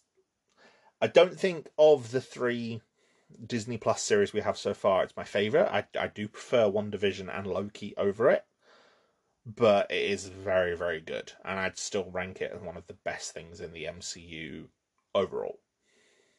So yeah. Now, before I talk about Loki, because um, I want to discuss all of Loki at once, um, I'm going to discuss Black Widow. Now, this section will contain spoilers for Black Widow. Obviously, it has only recently been released, and even then, only in cinemas or on Disney Plus Premier Access.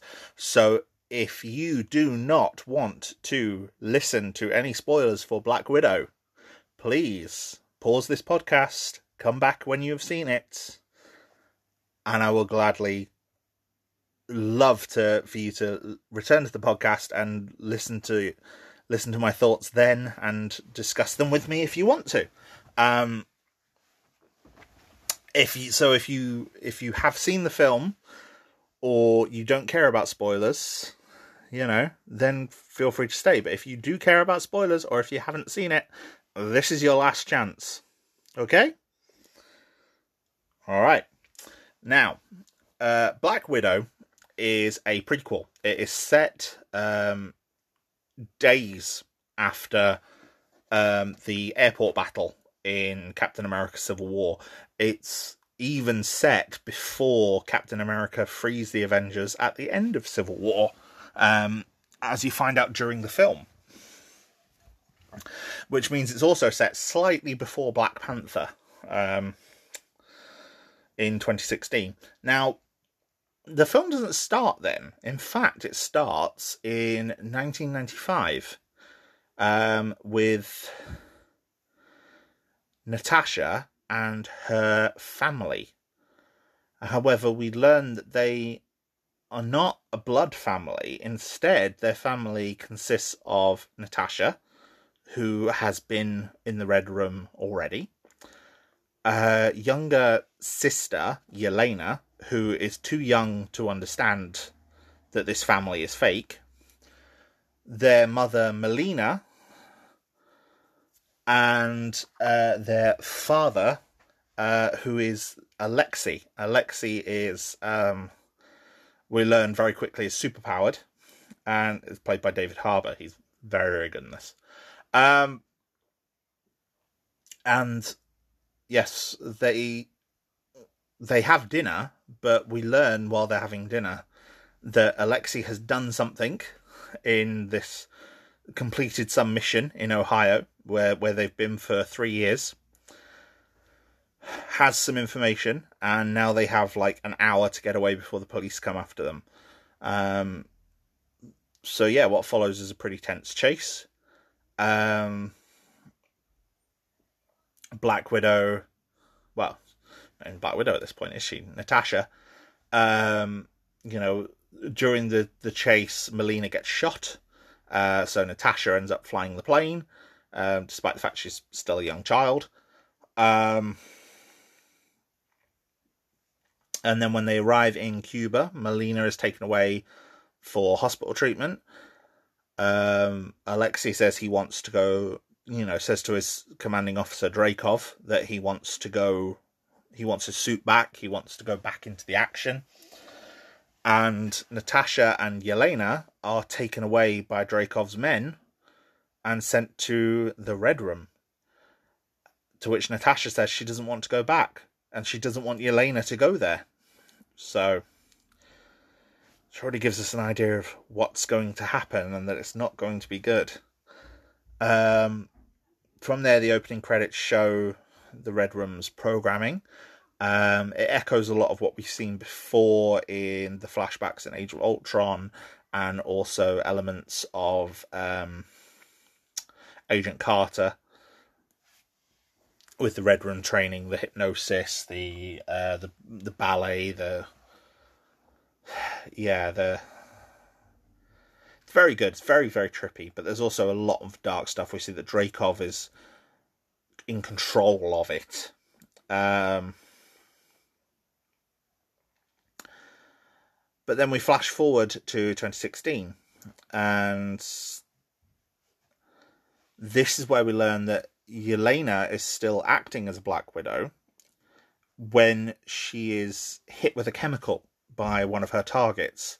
The chemical frees her from a sort of mind control state that she was in, um, where she expresses guilt at what she's done, and then takes what's left of that chemical and sends it to Natasha through an old Dropbox.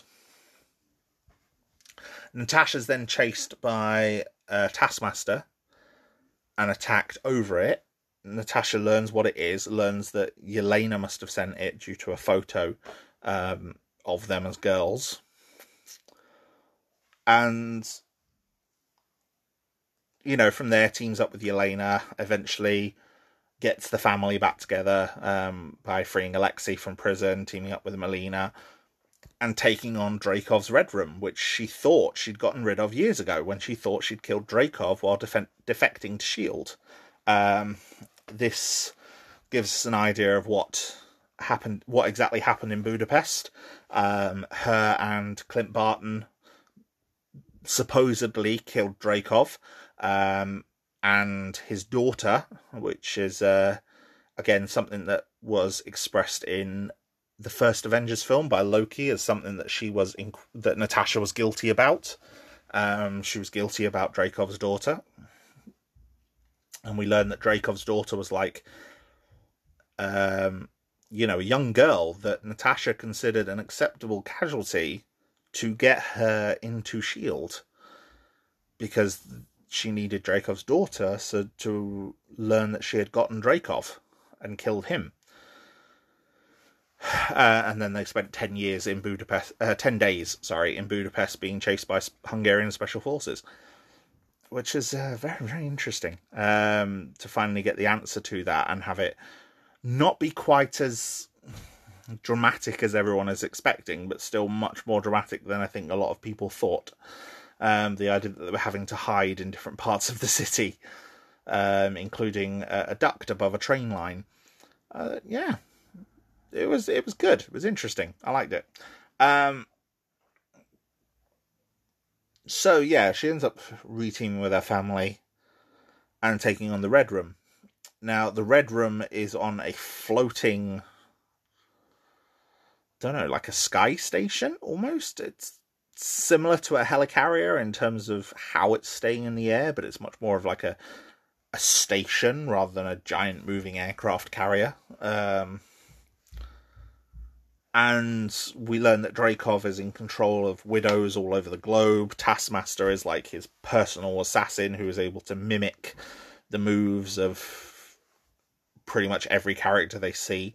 Um, so they fight like Captain America, they fight like Black Panther, they fight like Hawkeye, they fight like Black Widow. We learn as well that Taskmaster is in fact Dreykov's daughter, who also survived the explosion as well as Dreykov, and he's turned her into this weapon. And he has Black Widows going through the Red Room constantly, um, and has loads of them, all mind controlled, all subjugated by something that Melina cre- created based on the data that they stole in Ohio. yeah, it's it's dark. There's a lot of some some dark ideas. I do think the Red Room is maybe a bit too powerful. They're almost like a, a second Hydra. I'm not sure if that's a, a, a wise decision. I mean, it's all Dreykov. It's all his personal power, but there's no real explanation of where he got this power from, how he got it. He's the man's clearly got resources, but we don't know how. You know, I can't imagine the Red Room is still being sponsored by the Russian government at this point um, and Hydra's gone, and you know, so so what gives Dreykov all of his power? Presumably, Hydra didn't even know about him, or Black Widow would have found out before now that Dreykov was still alive. So yeah, very interesting. I will say the film the film is decent. I'm not sure. I'm not sure it's one of the best Marvel films. It doesn't necessarily connect too much, except for Civil War and possibly Infinity War in terms of Black Widow's character ex- exclusively. It doesn't really connect to anyone else. Um, presumably, it is going to connect to more things in the future. I mean, the post-credit scene features Valentina and Yelena, suggesting that Yelena is one of Valentina's agents and she's being sent up by Valentina after Hawkeye. So we know that Yelena is going to appear in Hawkeye, which is presumably why Black Widow is having to be released now so that Hawkeye can be released later in the year. So after months of 14 months, I think it is, of being pushed back due to the coronavirus pandemic, Black Widow has to release now for the rest of Marvel's schedule to release on time.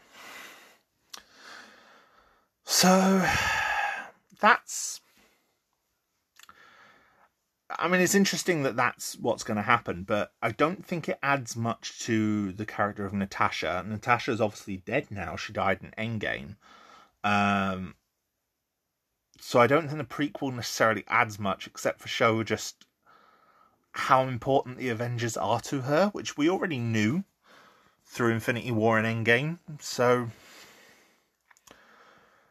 yeah, no, I really don't feel like it adds much necessarily as a prequel. It's a very entertaining prequel, but you know, we know Natasha's never really in any danger.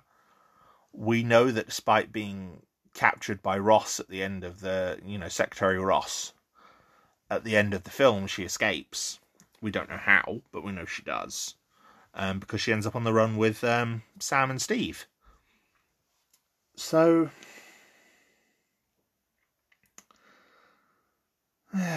I don't know. Um, I mean, it's an enjoyable film.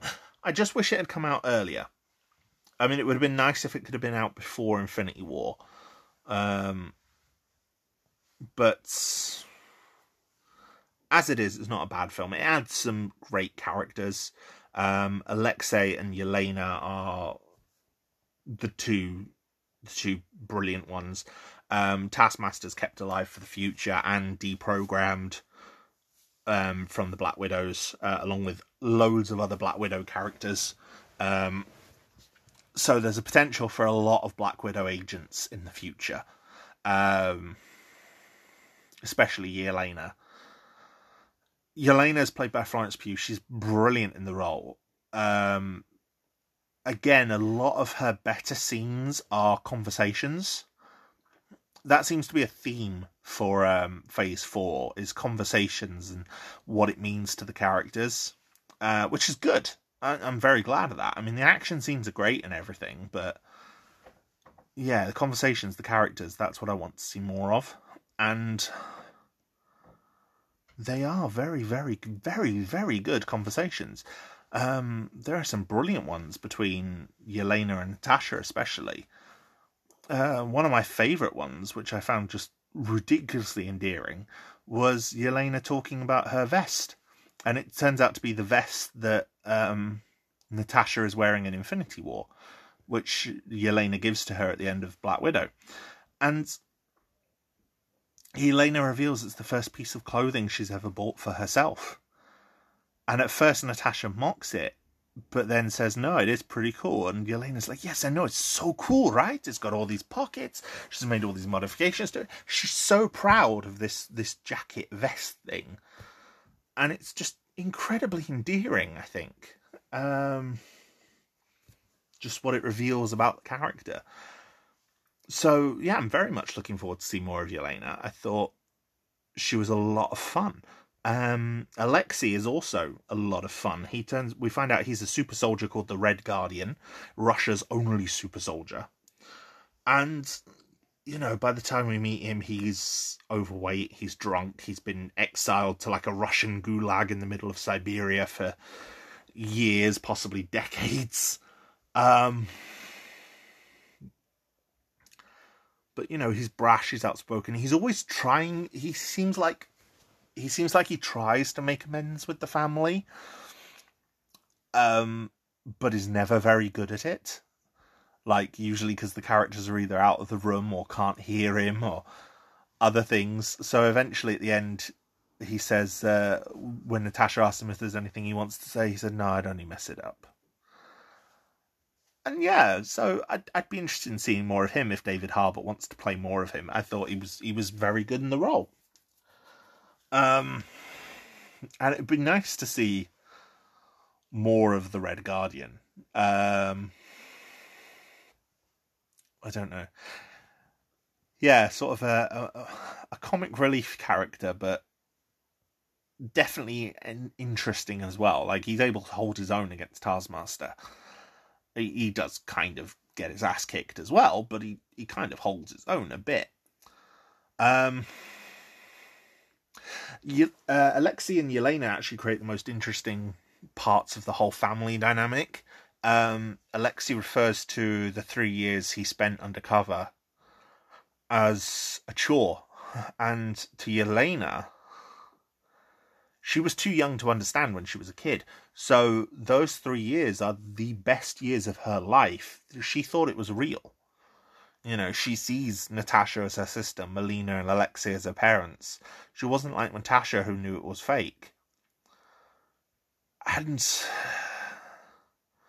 it leads to, again, done through a conversation, well, a couple of conversations, a very, very powerful confrontation where Yelena says, This was all real to me. And you've all acted like it was a chore, something you hated. So then Alexei tries to make amends by singing what was Yelena's favourite song, which was American Pie. And yeah, it's it's a sweet moment. Uh, it's soon undercut by dramatics as the plot ramps up, but yeah, it's it's sweet, and I think the characters are, are very interesting, and I think I think the introduction of Yelena and Alexei sort of justify this film and its existence because Yelena is going to be important later on. I don't think it adds much to Natasha, but it gives Yelena a connection to her. And Yelena is very, very different from how Yelena appears in the comics, which again I'm also grateful for because, again, in the comics, do not like her. I think she's a villain at most appearances. I'm not interested in her. And as I said, Yelena in the movie is incredible. She's a lot of fun. Um, she has some brilliant lines. There's a lot of there's almost like some rivalry between her and Natasha at several points. Like she mocks how Natasha kind of poses when she fights, and then at one point Yelena does a very similar pose, and then sort of like shakes and like disgusting, which I thought was a very very nice touch. Um, they also have the best action scene in the movie where the two of them are fighting and their movements are essentially mirroring each other which is very well done on the part of the uh, the fight choreography. There's some very good fight choreography in this in general. There's some a lot of fast cuts, but I think during the more climactic scenes, those fast cuts do actually help. Um, f- for example, there's one fast cut where a widow knees Natasha in the face in like a sort of slide while Natasha's already on the floor and that's a single cut. Now, what that cut does is it puts the focus on the attacking widow, which I think is done well. In that we just see that attack. Um, and then it cuts to a different shot as Natasha's attacked again. Um, yeah, I, it's better than a lot of quick cuts that you get in some other fight scenes. For example, the new Mortal Kombat movie has a lot of very unnecessary cuts in certain sequences.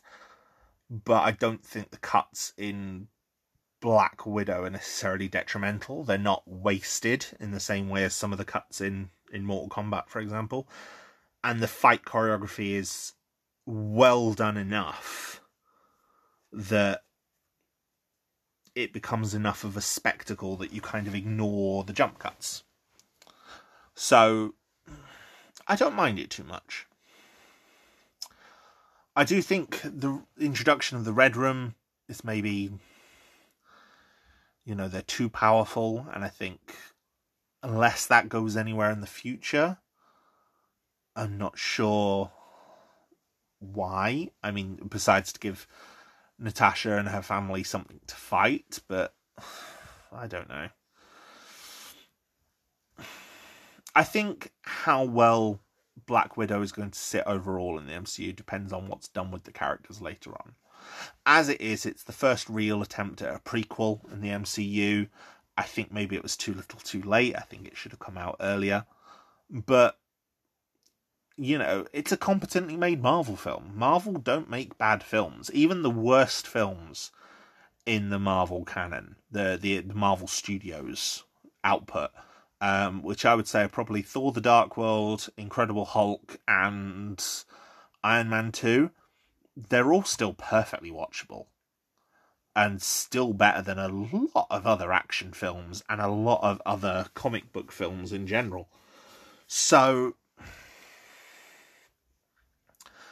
yeah, I don't think Marvel can make a bad film, and Black Widow definitely isn't a bad film. but it's nothing spectacular either. It's no, I don't think it will be many people's favorite film in the franchise, but it's not a bad film. It's you know, it is what it is. Yeah, I'm, I'm hopefully we'll see more of Yelena and Alexei. Hopefully Alexei, um, possibly Melina as well. Possibly more of the Black Widows. Possibly more Taskmaster, but yeah, I don't think it was terrible. Now then, Loki. Now, first, I'm just going to talk about the first five episodes. So, no spoilers for this week's episode yet. I will warn you when there are. If you're on uh, one of the apps where you can see the segments that I divide this episode to, it, the spoilers for the finale will be in their own segment. So, Loki as a series is picks up on the variant of Loki from the time heist in Avengers Endgame. Now, this particular Loki um, ends up grabbing the Tesseract and disappearing with it shortly after the events of Avengers um, due to errors made in the time heist. Now, that becomes like a mild setback for the Avengers on the time heist, uh, which they soon correct by going further back and taking the Tesseract from there. But what happened to that Loki was never really explained. Here, we find out. He's taken by a group known as the Time Variance Authority, whose I, whose goal it is to monitor the timeline. We find out that there was once a multiverse and the multiverse went to war. As a result of this multiversal war, a group called the Timekeepers um, solidified the multiverse into one singular sacred timeline. And the Time Variance Authority's job is to monitor that sacred timeline for variants and to remove them from the equation if necessary and to reset the timeline when it gets off track.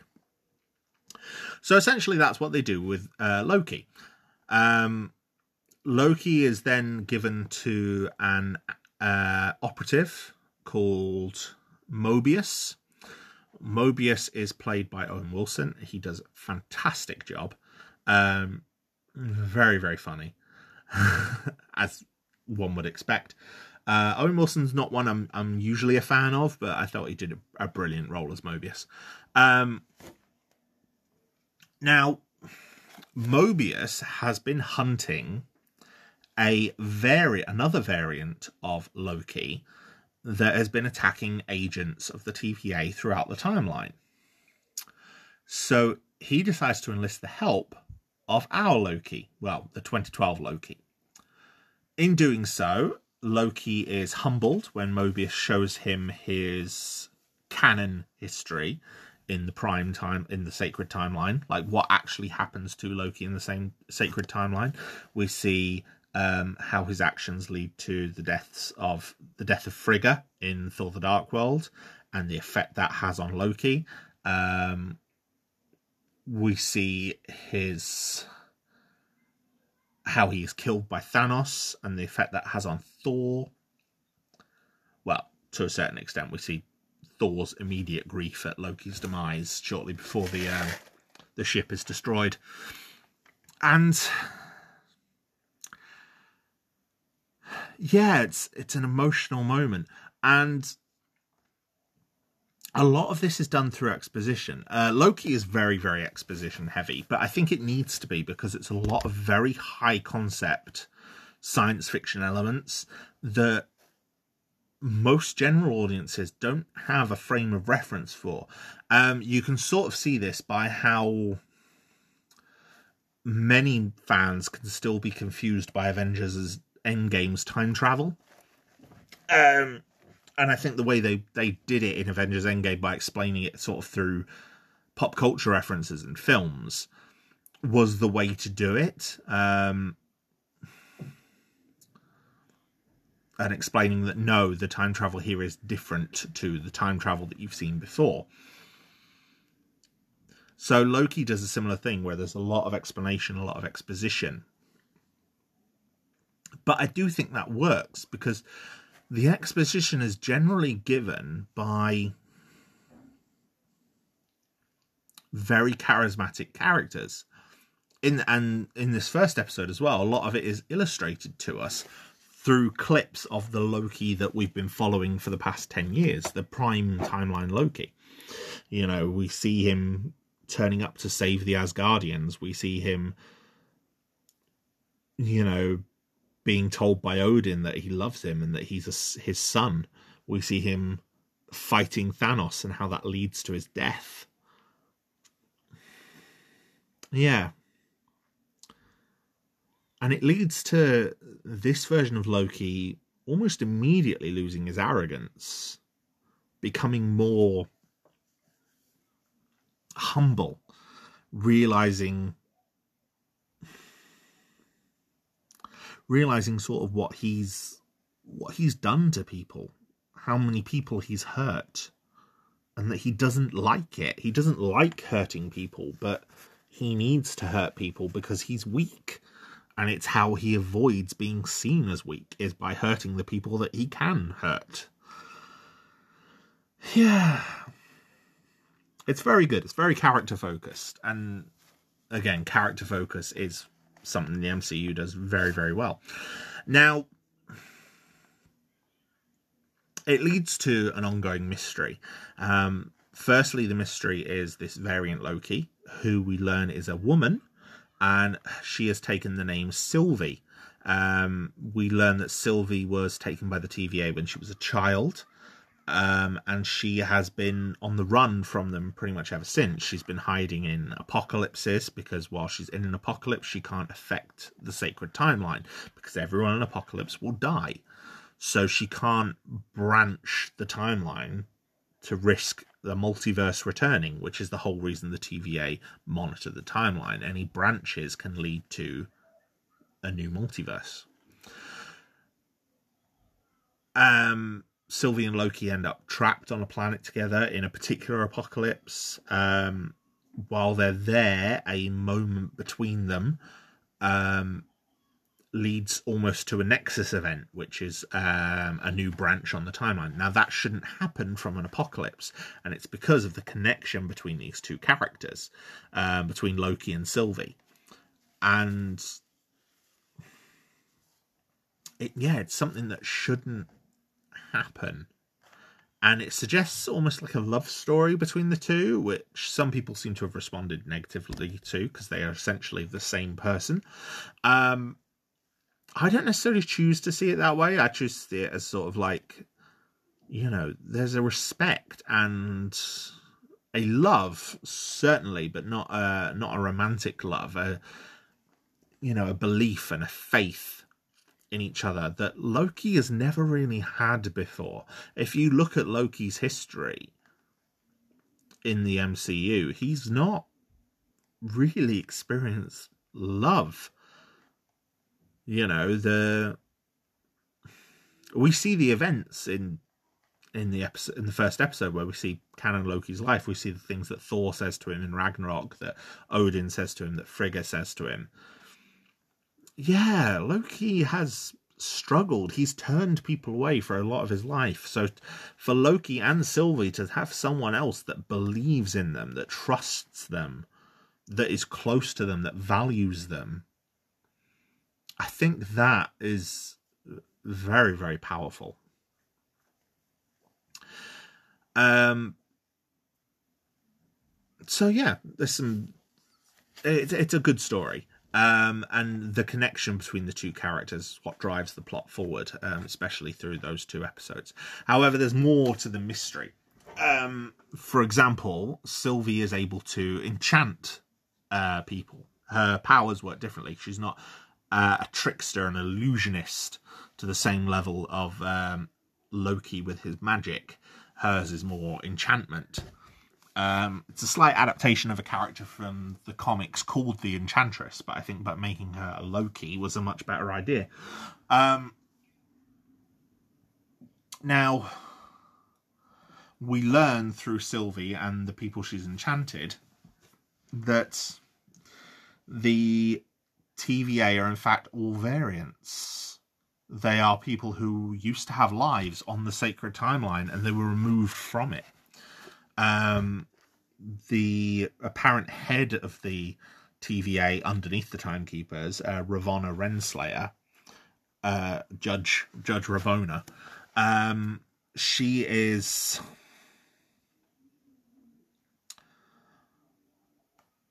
she tries to stop that information from being widely available. It seems she eliminated one of Sylvie's victims, um, who became aware of this fact.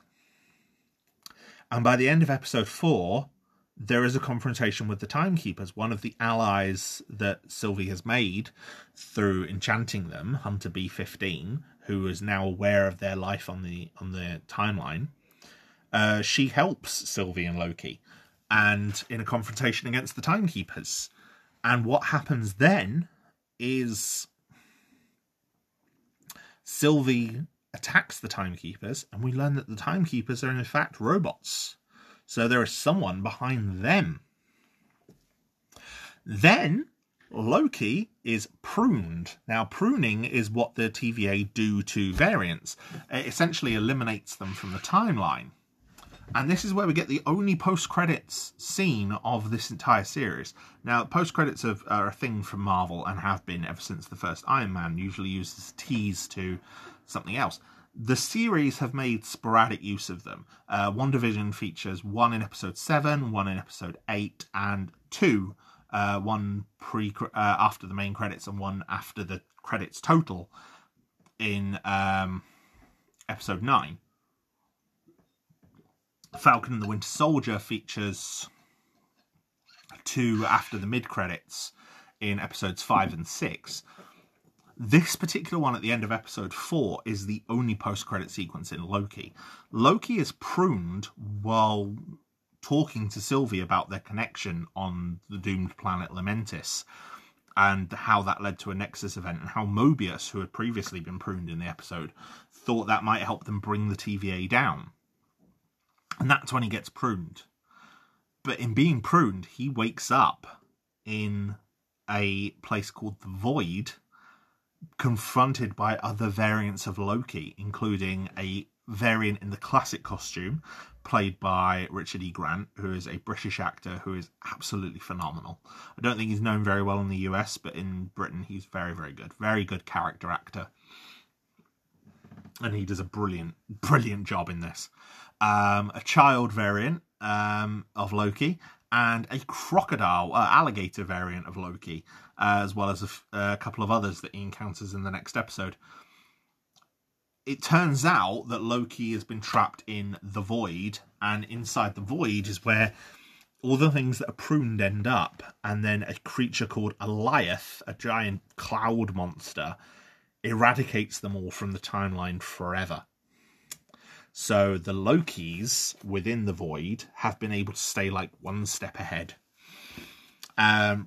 Grant's variant, we learn um, he survived the confrontation against Thanos by casting an illusion, hid himself from the galaxy for centuries, presumably, on a small planet, but then missed his brother and wanted to return to him. And as soon as he stepped off the planet, he was abducted by the TVA. So, yeah, we see Kid Loki, and how Kid Loki was. Uh, we learn he killed Thor when he was a child and was then pruned by the TVA. Um, there's another variant of Loki. We never really learn what the alligator did. Um, I kind of wish we had. That would have been nice. Um, I think they said something like he ate a cat or or something, ate something he shouldn't have.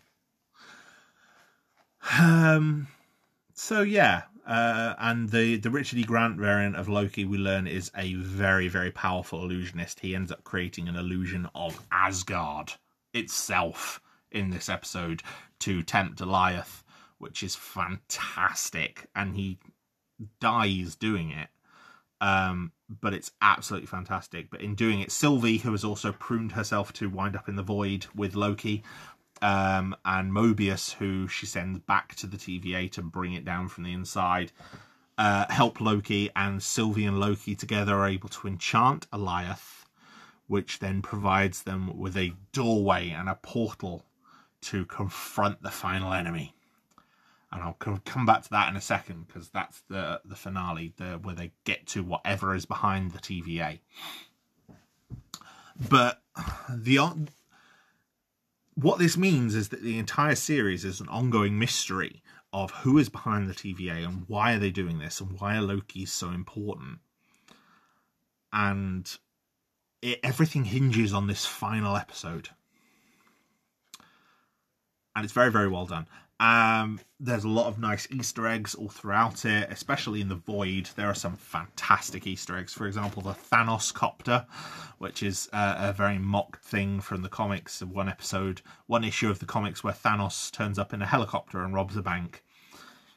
You know that doesn't fit with the MCU variant of Thanos, but you know we find out that there's a, a Thanos copter in the um, in the Void, which is great.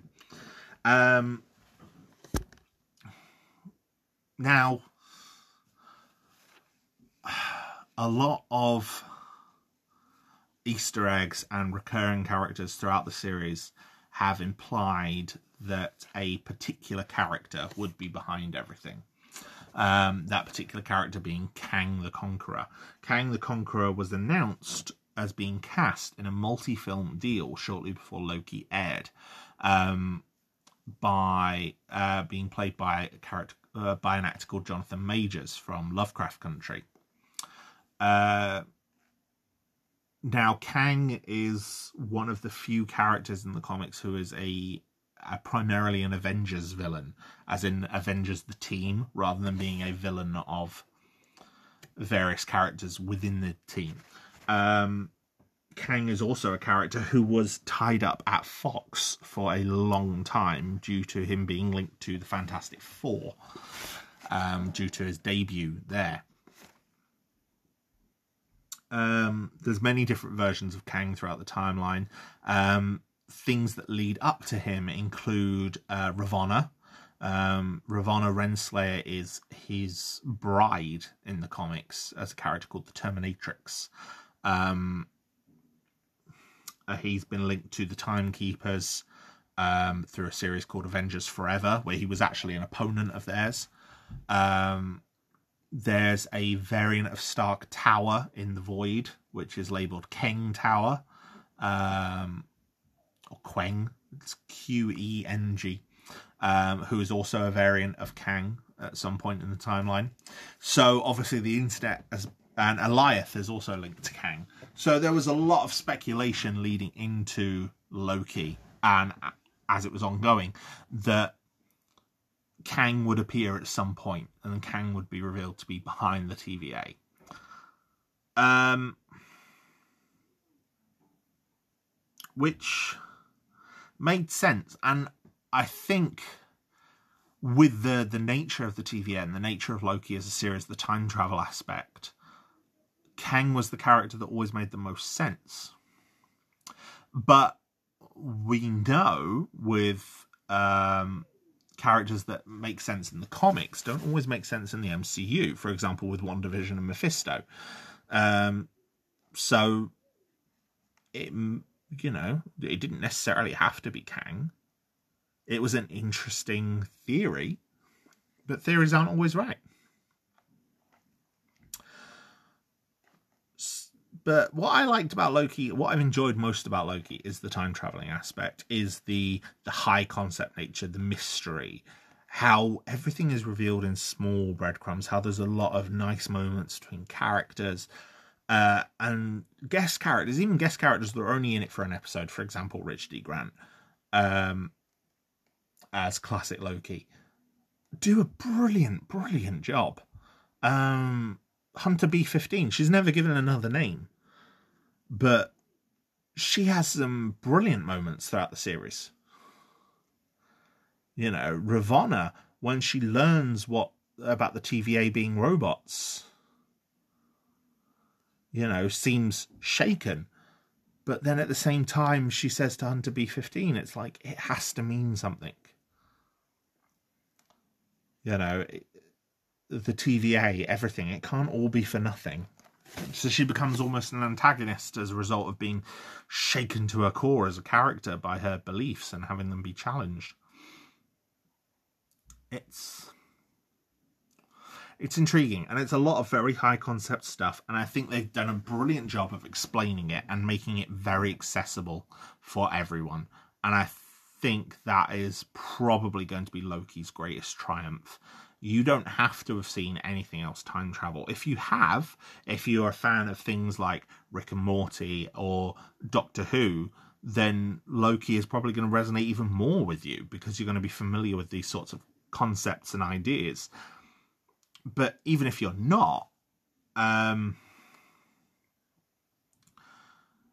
you know, you're still going to enjoy it. I think there's a lot to it to enjoy and the the character relationships, the dynamics, and Loki is such an entertaining character in general.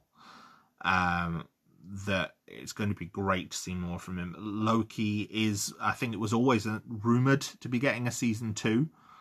It was confirmed in the final episode that it is getting a season two. That's the only spoiler you're getting in this section, is that season two is coming. Um, so yeah, it'll be interesting to see where Loki goes and what it does as a series. Um, but yes, now is where, if you have not seen the final episode, which debuted this past Wednesday, now is where you will be spoiled if you stay any longer. So, last chance to get off the ride, kids. Um, yeah, Loki spoilers for the finale incoming. So, the finale of Loki, for all time, always, reveals in the Citadel at the end of time, where Loki and Sylvie found themselves, that the person behind the TVA is indeed a variant of the person who would become Kang the Conqueror. Um, what follows is pretty much an episode long exposition sequence where he who remains, as he is known, reveals everything the origins of the TVA, the history of the multiversal war, why there's the lie about the timekeepers, how he engineered Loki and Sylvie to be there, everything. And considering it's an hour, pretty much an hour of exposition, it is phenomenal. And I think the reason it is so good is it is written very, very well in that it's all character focused. We, you know, the He Who Remains tells us parts of his story. Um, and Loki and Sylvie react to it in character in ways where they're not just prompting for the next part of the story, but they're saying that they don't believe him or they judge him or whatever. And that's phenomenal. Phenomenally done. Um, so, yeah, there was a lot I enjoyed about this. A hell of a lot I enjoyed about this. Um, to me, considering everything was hinging on that final episode, to me, it stuck the landing. And I think a large part of that is Jonathan Majors' performance as He Who Remains. He is so charismatic in the role, um, clearly insane, um, but also tired and taking a a very bizarre stand where we reveal that the TVA exists not just because of the danger of the multiverse, but because of the danger of alternate versions of him. It's because a variant of him was the being that discovered the multiverse on the 31st century of Earth in the original timeline. He discovered the multiverse. And, you know, certain variants of him just saw through the multiverse more worlds to conquer. And so that's what started the multiversal war. He who remains is the character who ended the multiversal war. And the whole point of the sacred timeline is to prevent the branches in the timeline creating more variants of him because he is so dangerous. Variants of him are that dangerous that they almost brought everything to an end. And now Loki and Sylvie have the choice to take over for him or kill him and leave everything in chaos. And it leads to a, a fight between the two of them, uh, a clash of ideologies, and everything that the series has been building up to, all of their character interactions, are down to this final confrontation where one of them can't trust and the other one cannot be trusted. And he who remains ends up dead, and the timeline fractures and breaks, and the multiverse returns. And Loki, stuck back at the TVA, is now faced with a TVA that is run openly by a variant of Kang the Conqueror and Mobius and Hunter B15 do not remember him. Ravonna disappears. Uh, Ravonna is left as a cliffhanger, um, and presumably she will return. The variant of Kang, um, who is now running the TVA, we know very little about him, but he is in the classic Kang the Conqueror costume. Um, like I said, there's multiple variants of Kang in the comics. There was a Council of Kangs, which was hinted at in the final episode. Uh, he Who Remains is very similar to the character of Immortus, but much more compassionate than Immortus ever was. Immortus being a future version of Kang who decides to guard the timeline after years of conquering. Um, Immortus was, again, a very interesting character, had a very pivotal role in Avengers Forever, um, with a lot of timeline shenanigans against the Timekeepers and Kang. Um, yeah. It's bizarre how well this works. I don't think it should work as well as it does, but it really, really does. And the implication for the future is that the multiverse exists and it's so simple. Like, if they hadn't gone through the effort of telling the story of making the multiverse exist, it wouldn't necessarily be a thing. Audiences are quite accepting of multiverses. We've had um, the concept of multiverses explored in other things. Star Trek has done it.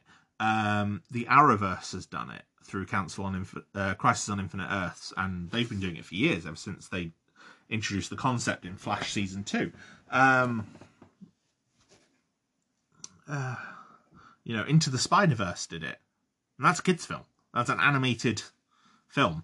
Um,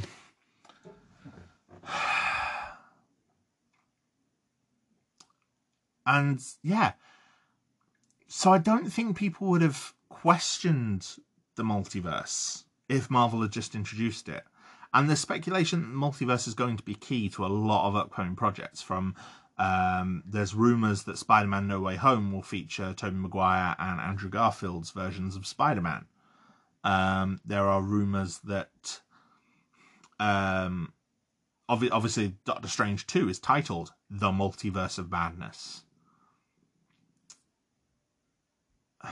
We know that Kang is coming up in multiple projects. The only one we've confirmed him for uh, Jonathan Majors as Kang is Ant Man and the Wasp Quantumania, where he's explicitly been announced as playing Kang the Conqueror. But like I said, there's multiple versions of Kang throughout Marvel Comics, and there's multiple things they could do with him in the films. He Who Remains, as presented in this, is almost a completely new character. He doesn't match any depiction of Kang in the comics, and he's far more entertaining than Kang ever has been in the comics up until now. So if we get an evil version of that character which matches that level of charisma and uniqueness in his performance, that could be so interesting for the future. Um, so there's a lot of potential to see where season two of this goes next. And where Kang can reappear next, and if Kang is going, Kang or his variants are going to be the main villains going forward. The the Marvel universe has always had multiple plots ongoing at the same time. Even in the the Infinity Saga, the main plot that is ongoing is the Infinity Stones, but there are you know, not not every film ties directly to the plot of the Infinity Stones. Some films tie more to the plots of the divided Avengers on Earth. I'd barely mention the Infinity Stones you know the output of things like Civil War, the uh, collapse of Shield, you know, without mentioning the Infinity Stones, and that's not a bad thing. Um, you know, we know the multiverse and Kang are probably going to be things going forward. Um, and there's some of the upcoming projects where we can you know, we can ascertain, yeah, they're going to be important plot points. You know, perhaps Secret Invasion, perhaps that's going to be a multiverse story rather than a Skrull story, with the fact the Skrulls are the good guys in the MCU compared to the villains that they are in the in the comics. Um, you know, that's always a potential as well. Um, and this isn't the first time the multiverse has been mentioned in the MCU. The idea of the multiverse was floated in Spider Man Far From Home. Mysterio, as part of his cover story, said he came from another Earth. And now that turned out to be a lie, but it's a believable lie. And with Falcon and the Winter Soldier and Spider Man Far From Home both being set after this, you know, in well, I mean, the the way the multiverse is created now, it's like the multiverse has already always existed. Branches take place on the timeline throughout the timeline. So yeah, it's it's interesting. There's a lot of potential, and towards the end we get this fantastic visual where we see branches on branches on branches of this timeline. The multiverse is back in full force, and for Loki to devote so much time to this mystery oh, excuse me, suggests that it is going somewhere, and it'd be interesting to see where it goes. And it's presumably going to go somewhere, judging by Jonathan Majors' contract, in multiple films, in multiple different projects. So, you know, Multiverse of Madness is clearly one.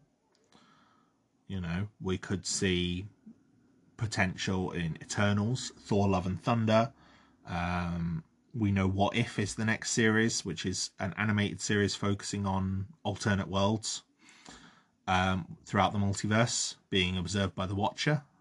So we are getting more exploration of multiverses. What If is also the only other series that I believe is confirmed to be getting a second season um, at some point next year alongside Loki. So those are two shows that are focusing on the multiverse and the timeline, and they're both getting second seasons. So this is clearly something that is going forward. So that will be interesting to see what happens there. What if it had its uh, proper full trailer release recently and it was there's some very incredible ideas between the trailer and the poster. We've got Peter Parker as the Sorcerer Supreme. We've got T'Challa as Star Lord. We've got um, Peggy Carter as Captain Britain in World War Two. Um, you know, Killmonger and Tony Stark being best friends. So there's some interesting potentials. Whether they're all going to be multiple timelines or a unified timeline, we don't know. But yeah, the potential for all of these things that are currently in animation to maybe make their way back to live action could be could be done. You know, we could see, you know, we know a lot of the actors are reprising their roles for What If. Could they potentially reprise them again in live action? Could we get Michael B. Jordan back as Killmonger? You know, with the main version of Killmonger dead. But we get this What If version instead. A variant of Killmonger instead. So, yeah, it'd be interesting to see where all this does. I do think Loki sticks the landing. I do think the final episode makes that whole series worth it. I think it's a very interesting story. That might change depending on where the story goes. It could potentially be soured by future projects. Most most things in the MCU are improved by future projects, but there is the potential for this to come off worse in the future, depending on how the payoff is used. Um, but no, I think it was very, very well done, and I'm hoping, I'm hoping that we get some good stuff in the future from it. So yeah, that's my views on the Loki finale. So I, I definitely recommend it. Okay, so at this point, there are still, I think, six Marvel projects due to be released this year. Um, of that, I think five of them have had trailers, or at least one trailer, um, by this point. The first one, the next property, is coming in August, um, which is going to be What If, which is an animated anthology series. Uh, at the minute, it's rumored to be an anthology. Whether it will be connected in any way at all is completely unknown. Um, but yeah, that's exploring the multiverse. Um, that one is confirmed to be having a second season as well next year. Um, so presumably in a similar way to Loki, we're getting a second season of that of What If. Um, following that in September is uh, Shang-Chi and the Legend of the Ten Rings. Um, the trailers for which have really impressed me. Um, there's a lot going on, a lot of like hidden society stuff. Um, like there's some battles involving a lion, um, but like a huge giant lion. There's scenes that look like they're set in Madripoor, featuring some kind of underground fight club. Um, one battle of which seems to feature Abomination, who hasn't been seen since the Incredible Hulk film in 2008, and Wong. Um, so I'm intrigued as to why those two characters are going up against each other in Madripoor, of all places. Um, there's rumours that it may be set during the snap as well, which would be very very interesting during the blip. Um, whether they'll pay off or not, I don't know those rumors because um, d- going back in the timeline is not something Marvel does very often. Um, I'd imagine it will probably feature some events in that time frame, but not be set completely during that time frame. Um, but yeah, from what we've seen of the new character and the new villain, it does look very, very interesting. The villain is um, a more comic accurate version of the Mandarin, who is primarily known as an Iron Man villain. Um, but as the MCU are quite often do, they've reworked the character. Um, in the comics, I think Shang-Chi's father is a villain, um, but I believe it's a version of the public domain character Fu Manchu. Um, so the film is presumed is not using Fu Manchu and is instead made Mandarin Shang-Chi's father, which I think is a much more interesting idea. I'm not I'm not sure if Fu Manchu is a public domain character or if it was one that Marvel was licensing at the time.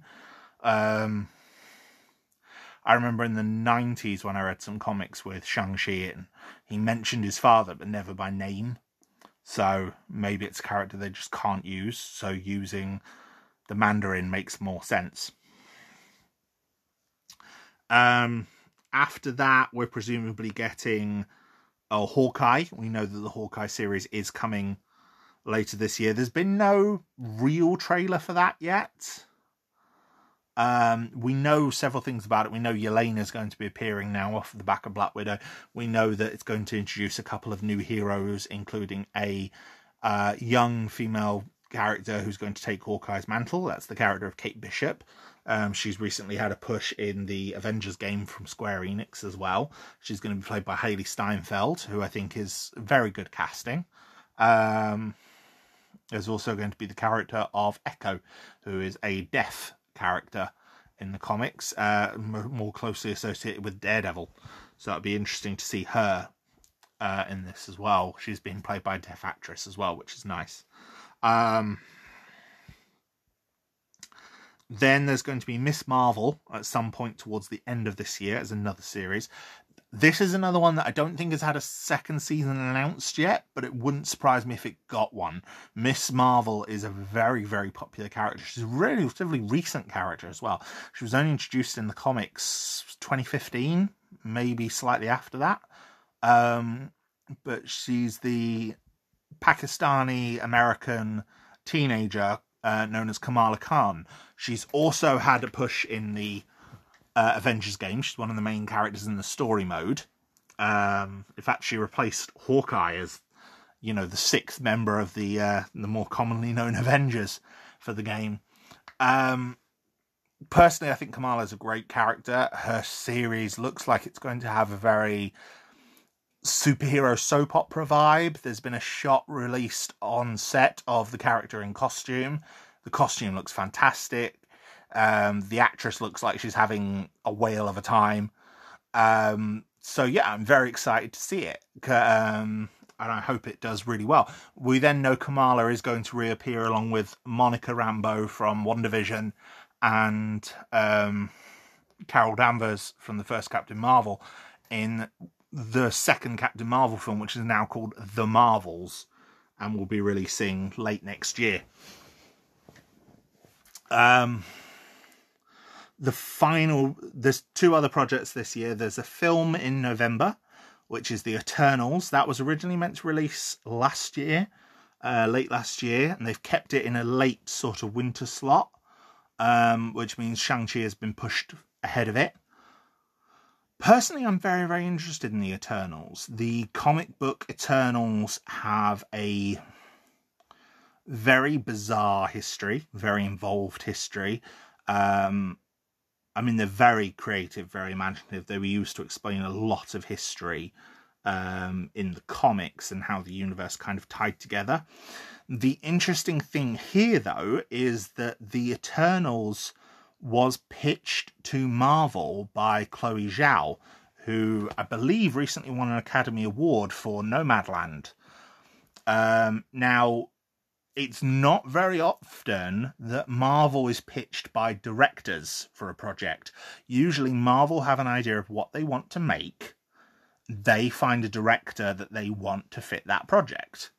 But in this case, Chloe Zhao pitched Marvel for the Eternals. The only other time I can think of a, of a director giving Marvel a pitch I think was Taika Waititi with Thor Ragnarok and possibly James Gunn with Guardians of the Galaxy.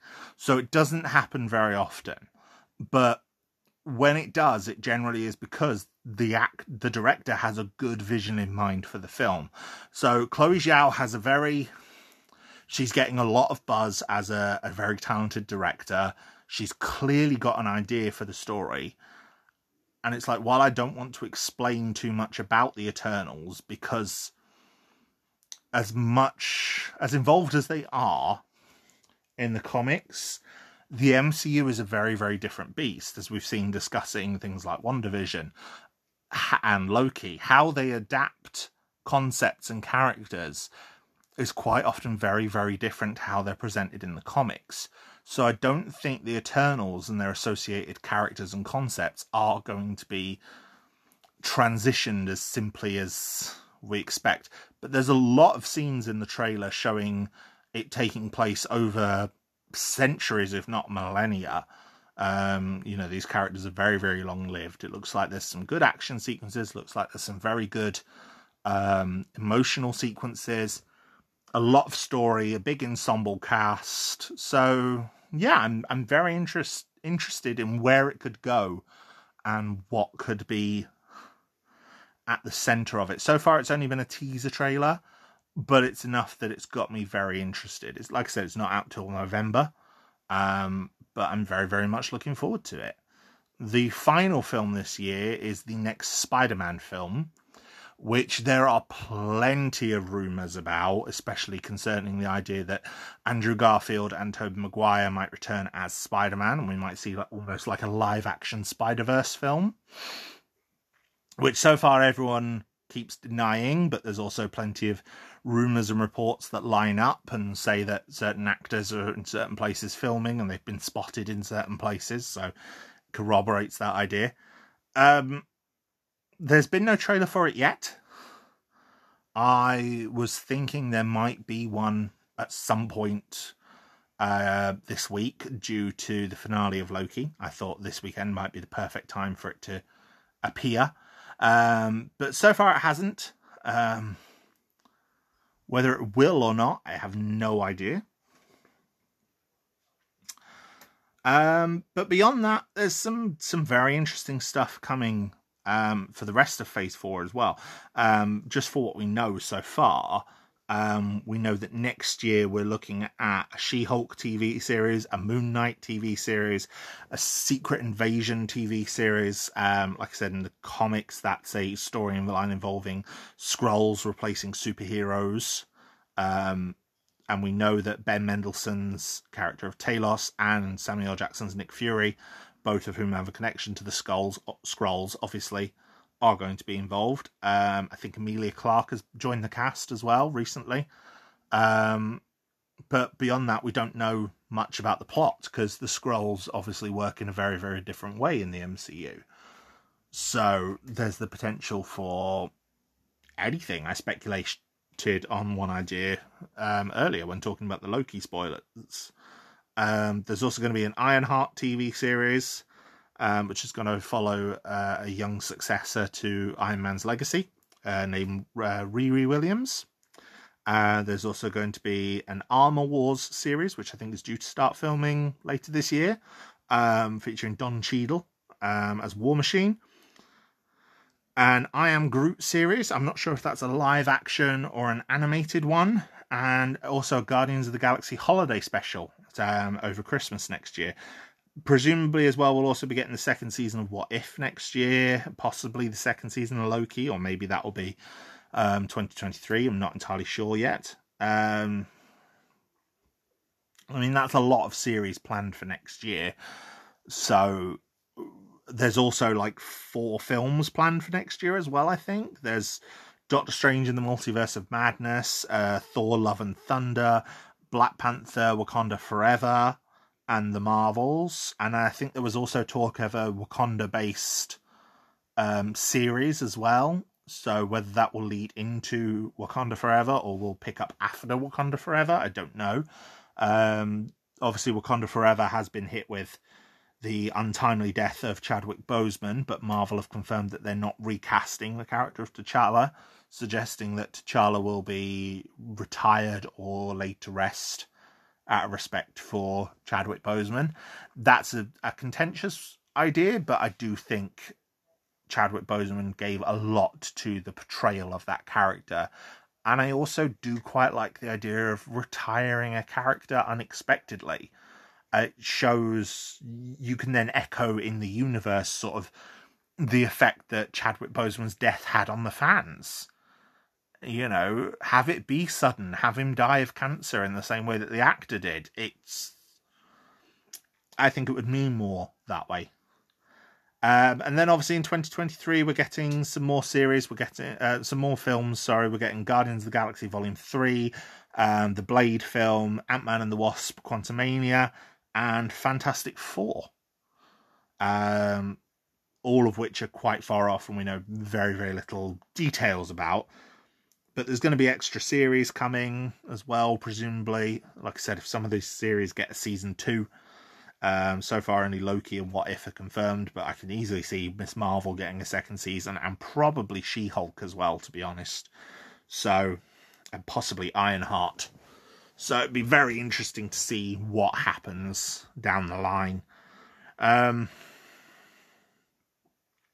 we know the deal with Spider Man and Sony has changed so that Spider Man will appear in another main universe film somewhere. The obvious one for me would be Fantastic Four, but with it being a couple of years down the line, I'm not sure if he'll be appearing in, say, Multiverse of Madness or Thor Love and Thunder first.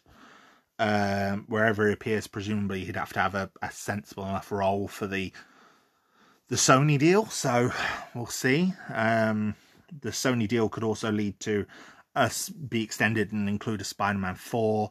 Sony are doing their own films as well. There's the second Venom film coming, and the uh, Morbius film at some point.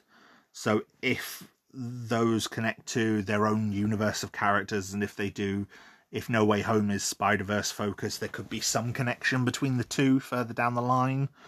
Um, there's also obviously the Spider Verse animated sequel at some point, so there's a lot of intrigue there about what that could all mean for the characters because Sony very clearly want to do some things and Marvel very clearly want to do some other things. So that's going to be interesting down the line as well.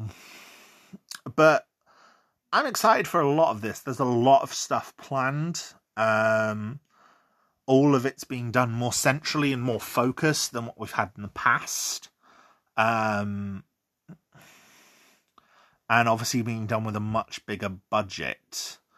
I mean, as much as I loved series like Daredevil and Agents of S.H.I.E.L.D., they didn't always have the biggest budget, and sometimes it showed. Um,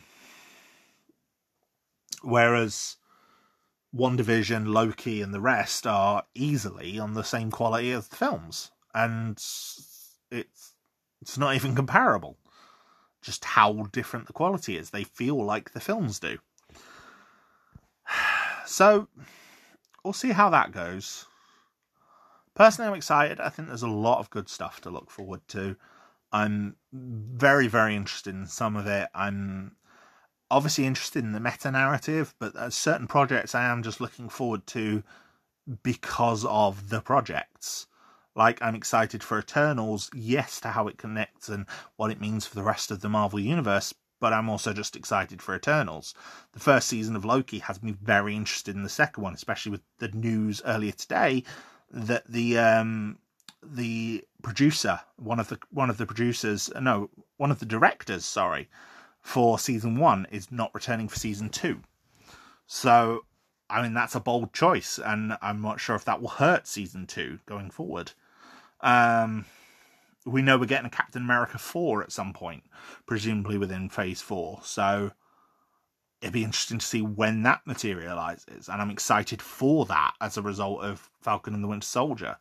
Um, I'm very excited for She Hulk. I think that's going to be amazing. And I'm very excited for Ms. Marvel. Some I'm a bit more dubious about. Um, Hawkeye, I think, could be very interesting but Hawkeye's not necessarily my favourite Avenger in the MCU. Excuse me. I quite like the comic version that they're basing this series off. Um, they're run by Matt Fraction and David Aja, but we'll see how connected it is and how much of that makes it to the screen.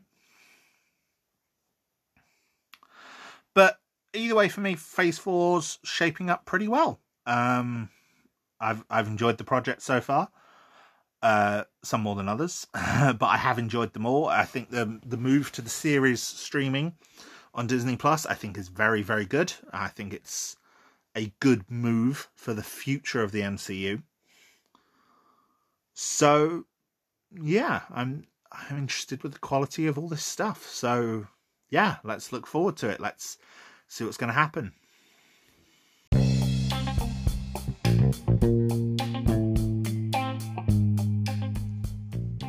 Thank you for listening to this episode and listening to me ramble. Um, if you have any thoughts, any opinions you want to share on what how you think Phase Four is holding up, then please get in touch with me. I'm at Gardo Hedgehog on Twitter, um, Gardo on Instagram. Um, that's mainly one I use for my paintings, or at Gardo on Reddit. Um, so you can find me. Please get in touch with me. Drop me a message. Let me know what you think of the podcast. Let me know maybe topics you'd like me to discuss in the future. Um, or yeah, just talk about Marvel. I know that mm, this is my second big video, big video, big audio on the MCU. Um, but the first one was clearly popular. I, I, saw the numbers, I saw how many of you were listening to it. Part of it might be because it was a very long one and you broke it up into stages, but it was definitely one of the uh, episodes that seemed to do better. So, yes, uh, after I think I don't think I'll be touching the MCU again, maybe until next year though. Um, after we've had the projects that I've spoken about recently as the upcoming ones. Um, but we've got plenty of other stuff to talk about in the meantime. Our next episode, which is coming in two weeks' time on the 31st of July, is going to be discussing um, the value of shows created to sell toys. So think of your Transformers, your He Man, your Teenage Mutant Ninja Turtles, your Power Rangers. And is there value in those shows beyond selling toys? That's what we're going to discuss next time. I'm very much looking forward to it. I hope you are too. In the meantime, please look after yourselves, be safe, wear your masks if out, get your vaccines if you have the chance to. And please, most especially of all, take it from someone struggling with their own. Look after your mental health. Talk to people if you need help, if you're struggling. Take medication if you need it. Take time off work if you need it. And please, please reach out if you need to. I love you all and value every single one of you. Thank you for listening, and I'll speak to you next time on the 31st of July in our next episode.